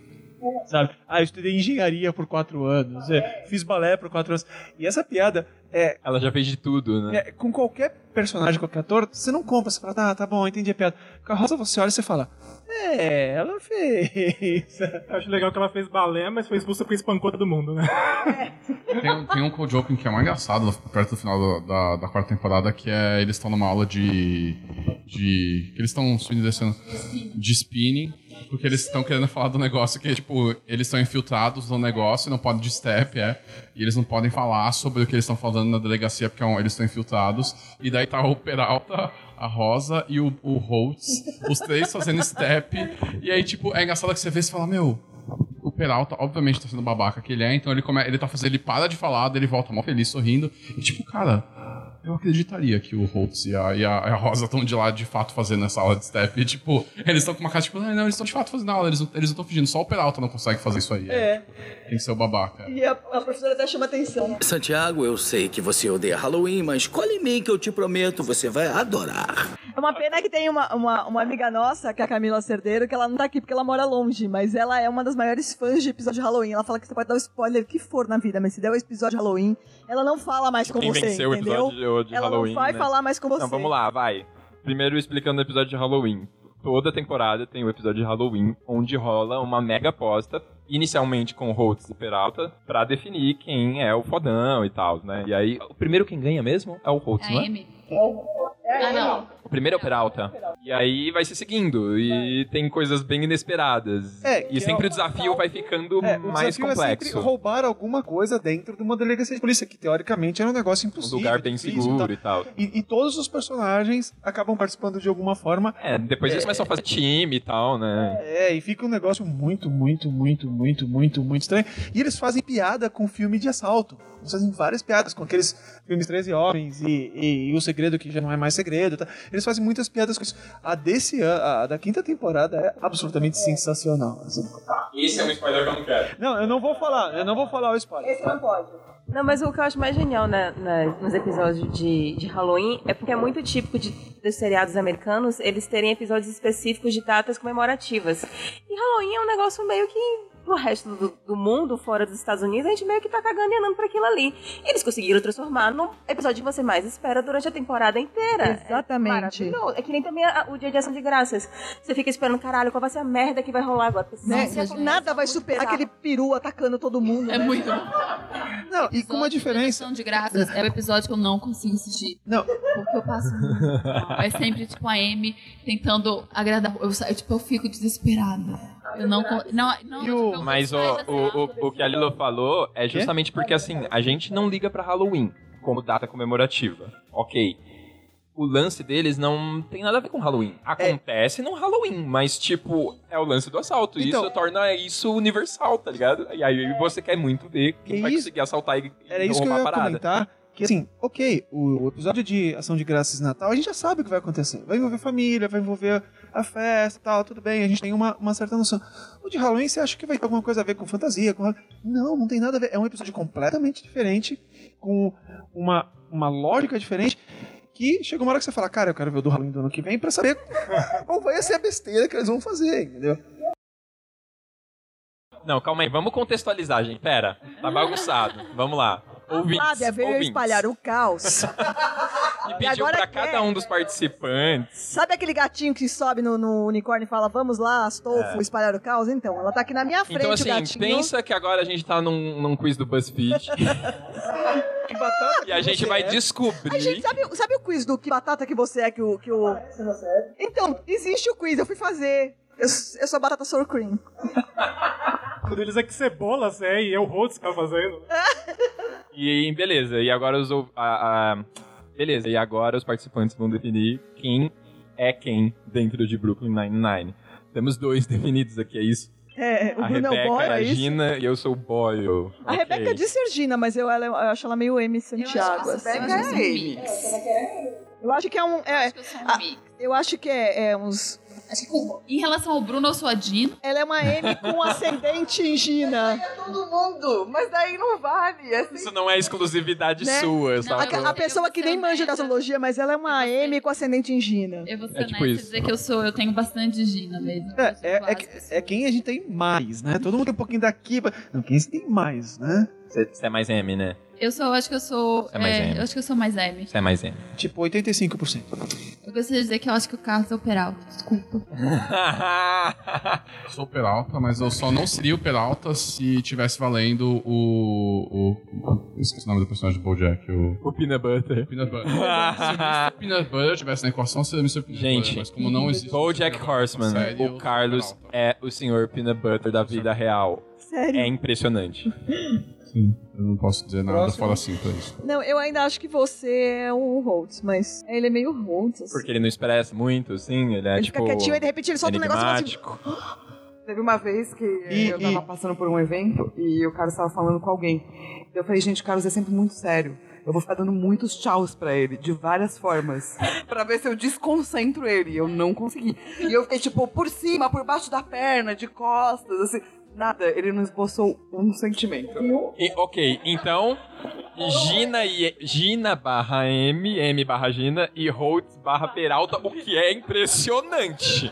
E bem estranho. pessoa completa, Né? Eu sou o neto dos dois. Se o, Confuso. Ok. G. Eu não sei quem eu sou, não, gente. Saladina ajuda. Eu? Eu? Chua? Eu não sei, acho que a gente tem 10% de cada um dos personagens. Eu assim. acho que a G é M com um tequinho de. Não sei. De Peralta, talvez? É muito engraçada. Eu acho que se a G. se Eu acho que se. Eu falei que. Eu acho que se a Gina não fosse do mal, É. é a Germana. É. É, pelo, pelo contexto caótico, assim, né? Então ela é a Gina com. Do mundo bizarro. Não, não, você é. Já que a gente tá. Todo mundo tá meio que misturando dois personagens, você é a Gina, mas você é boazinha que nem o Terry. Total, meu Deus! É o Terry, a Chua é mais o Terry. Você é mais o Terry com Gina, é isso. Terry com Gina. Eu também, mas. Eu não sei fazer. eu tentei, gente. Nenhum, tá bem, não nenhum, tá ser, nenhum ser humano além do Terry Crews consegue fazer aquilo com os Não, não vai, gente. Não. Eu não faço a menor ideia. Saladinho. Você é o Eu? marido do Holtz. Kevin? ok. É Kevin. Eu, eu posso ver com isso. Ok. Eu posso ver com Saladinho não, Kevin. É o Kevin, gente. Foi, parecia que ia ser o mais difícil, de repente foi o mais fácil. Né? Cido. O Cido tem um pouco de peralta, por incrível que pareça. É um mix de peralta com pimento, assim. Eu acho que eu ia falar isso. Acho que ia ser o Peralta com pimenta. É principalmente, tipo, A o Cid é tipo participação especial. Ele Porque nunca isso aparece. Ele né? raramente tá- aparece, né? Quando. quando então, É, tipo, é, tipo, sou- Nossa, real, real. Até, até nesse lance de aparecer de vez em quando você é né, o pimento e meio né, as maluquices e tal, mas você gosta de pregar peça e de ser ruim que nem o Peralta. Então é uma Você não vai mistura dos escapar, dois. não, viu? Oxi! Quem é ela, gente? Pra quem não sabe a Miho, que nós estamos falando. cara na minha a rosa. Mari. Ela é a rosa, né, gente? A Ela é Rosa. rosa. Ela é a rosa. É, pode crer. É, eu acho que. Eu lembro da gente jogando o jogo. Ela é uma mistura de rosa com cheddar. o jogo que te, te, te deixou traumatizado lá. Não. O, a gente The Resistance? The Resistance, isso. E aí, a última vez É, que a eu, gente eu, eu não jogou- gosto da Rebeca por causa desse jogo. É que o Bruno é uma criança, não tem nada que eu possa fazer. Aí, desculpa. Foi totalmente Gina isso. E a Nami, tipo, ela tem essa coisa de, tipo, ficar quietinha dela, né? Aí ela tava indo, não sei o quê. Aí ela, tipo, o Digão caiu na... Todo mundo, tipo, a, a- a Nami, tipo, passou a perna em todo mundo na mesa, assim. Ninguém achou que fosse, fosse dar certo e, tipo, foi... Eu não me lembro exatamente o que aconteceu, mas eu que até o Digão, o Digão ficou, tipo, Tipo, nossa. chocado. Então, né? a Miho, número um, ela é a lenda do Renegados, né? Ela é sempre tratada como a fodástica, a que resolve, é a primeira que você vai escolher pro seu time, ou seja, rosa. Ela tá sempre muito quieta, mas quando ela fala, ah, ela é muito assertiva, rosa. Ficou tipo, mano, ela é totally rosa. Não tem que nem misturar a personagem E se a aqui. Nami mandar você pular... cheddar, é a rosa com cheddar. E se, e se a Nami mandar você pular do, Do do penhasco, penhasco, você vai pular. pula. Pula você porque ela já calculou, nela, exatamente. Confiança total. Totally rosa, né? Tira o cheddar, é rosa. Agora a gente vai ver do pessoal extra, né? Da claque, né? Haha, pensaram que não ia falar de você? Claro. Quem é a Roberta? Acharam errado, otário. Roberta. A Roberta é A Roberta é o pimento. A Roberta é pimento. É. Caia. Você vai ter que ver. é- Não, eu mas acho que é um é. mix de pimenta e Holtz. Eu acho que é um mix de pimenta e Holtz. A Holtz. Infiltrado. Ele acha que ele tá infiltrado o tempo inteiro, ele é meio louco. É isso. Não era exatamente esse o ponto que ela parece com pimenta, mas tudo bem. É que tem uma parte, uma parte mais violenta e mais legal dele também. A Bile Terry. Ele, ele consegue ser agressivo, digamos assim. Oi? E, e, do- e você fala, ok, sabe? Tipo, beleza, você pode estar falando. Ninguém mais poderia estar sendo agressivo dessa forma aqui que a gente ia julgar. Você É, não. é, Você ele, pode. Ele explica de uma forma tão legal como arrancar o globo ocular de uma pessoa.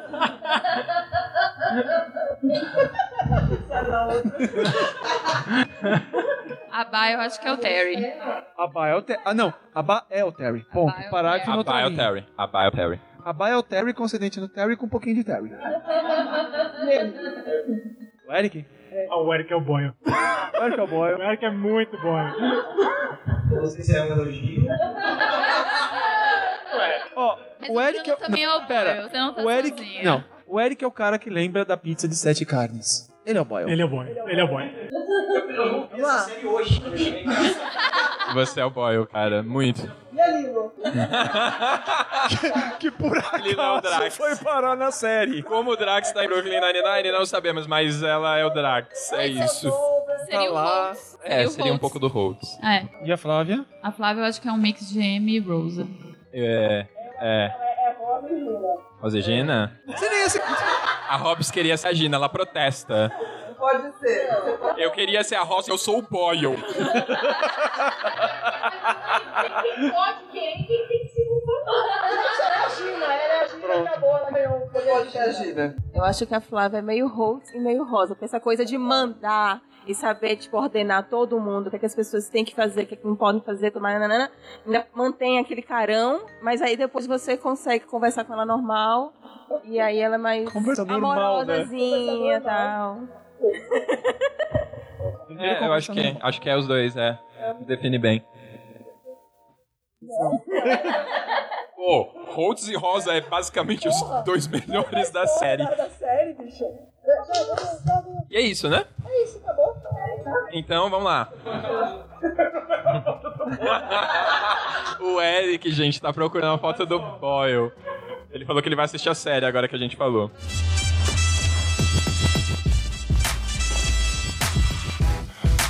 Beleza, galera? É isso aí. Esse foi o nosso cast gigante de Brooklyn Nine-Nine. Todo mundo se empolgou, foi bom pra caramba. Queria primeiramente agradecer aos nossos participantes que estão hoje em maioria. Tem menos gente do Regados gravando do que participantes. Eu vou agradecer, não. Sinal de que ia querer falar alguma coisa. Então, muito obrigado por, por contribuir. Obrigada pelo convite, gente. Obrigado pelo convite de ficar ouvindo besteira por todo esse tempo. Obrigado pelo convite, Boyle. Obrigado pelo convite. Eu não vou fazer esse tipo de ofensa ao Bruce. Eu sou uma das pessoas. Aham. Não, não sei o que falar, na verdade. Então, valeu, galera. E é isso, eu espero que vocês ouvintes tenham gostado. Se tiverem alguma consideração pra fazer, mandem pra gente pelo e-mail, que é contato@renegadoscast.com. É, se você não assistiu a série e começou a pa- e passar a assistir a série por causa desse cast, Desculpa os spoilers. desculpa os spoilers, mas ainda vale muito a pena. Então assista, porque tem muito mais coisas que a gente não falou. Tipo, todo mundo morrendo no final. Isso. E, obviamente, conte depois se vocês assistiram e gostaram. E é isso. Esse foi mais um Renegados Cash. E até a próxima. E até a próxima pode ser o nome da sextape. E, Inclusive, eu devia ter terminado falando, ah, obrigado por me chamar. Não me chamem quando for falar de Lost. Eu não vou conseguir lidar com isso. Not a doctor. From Milan. Este podcast foi editado por Avante Produções com patrocínio da Corporação Cápsula. Mande seu feedback para contato@renegadoscast.com. Hey, avante!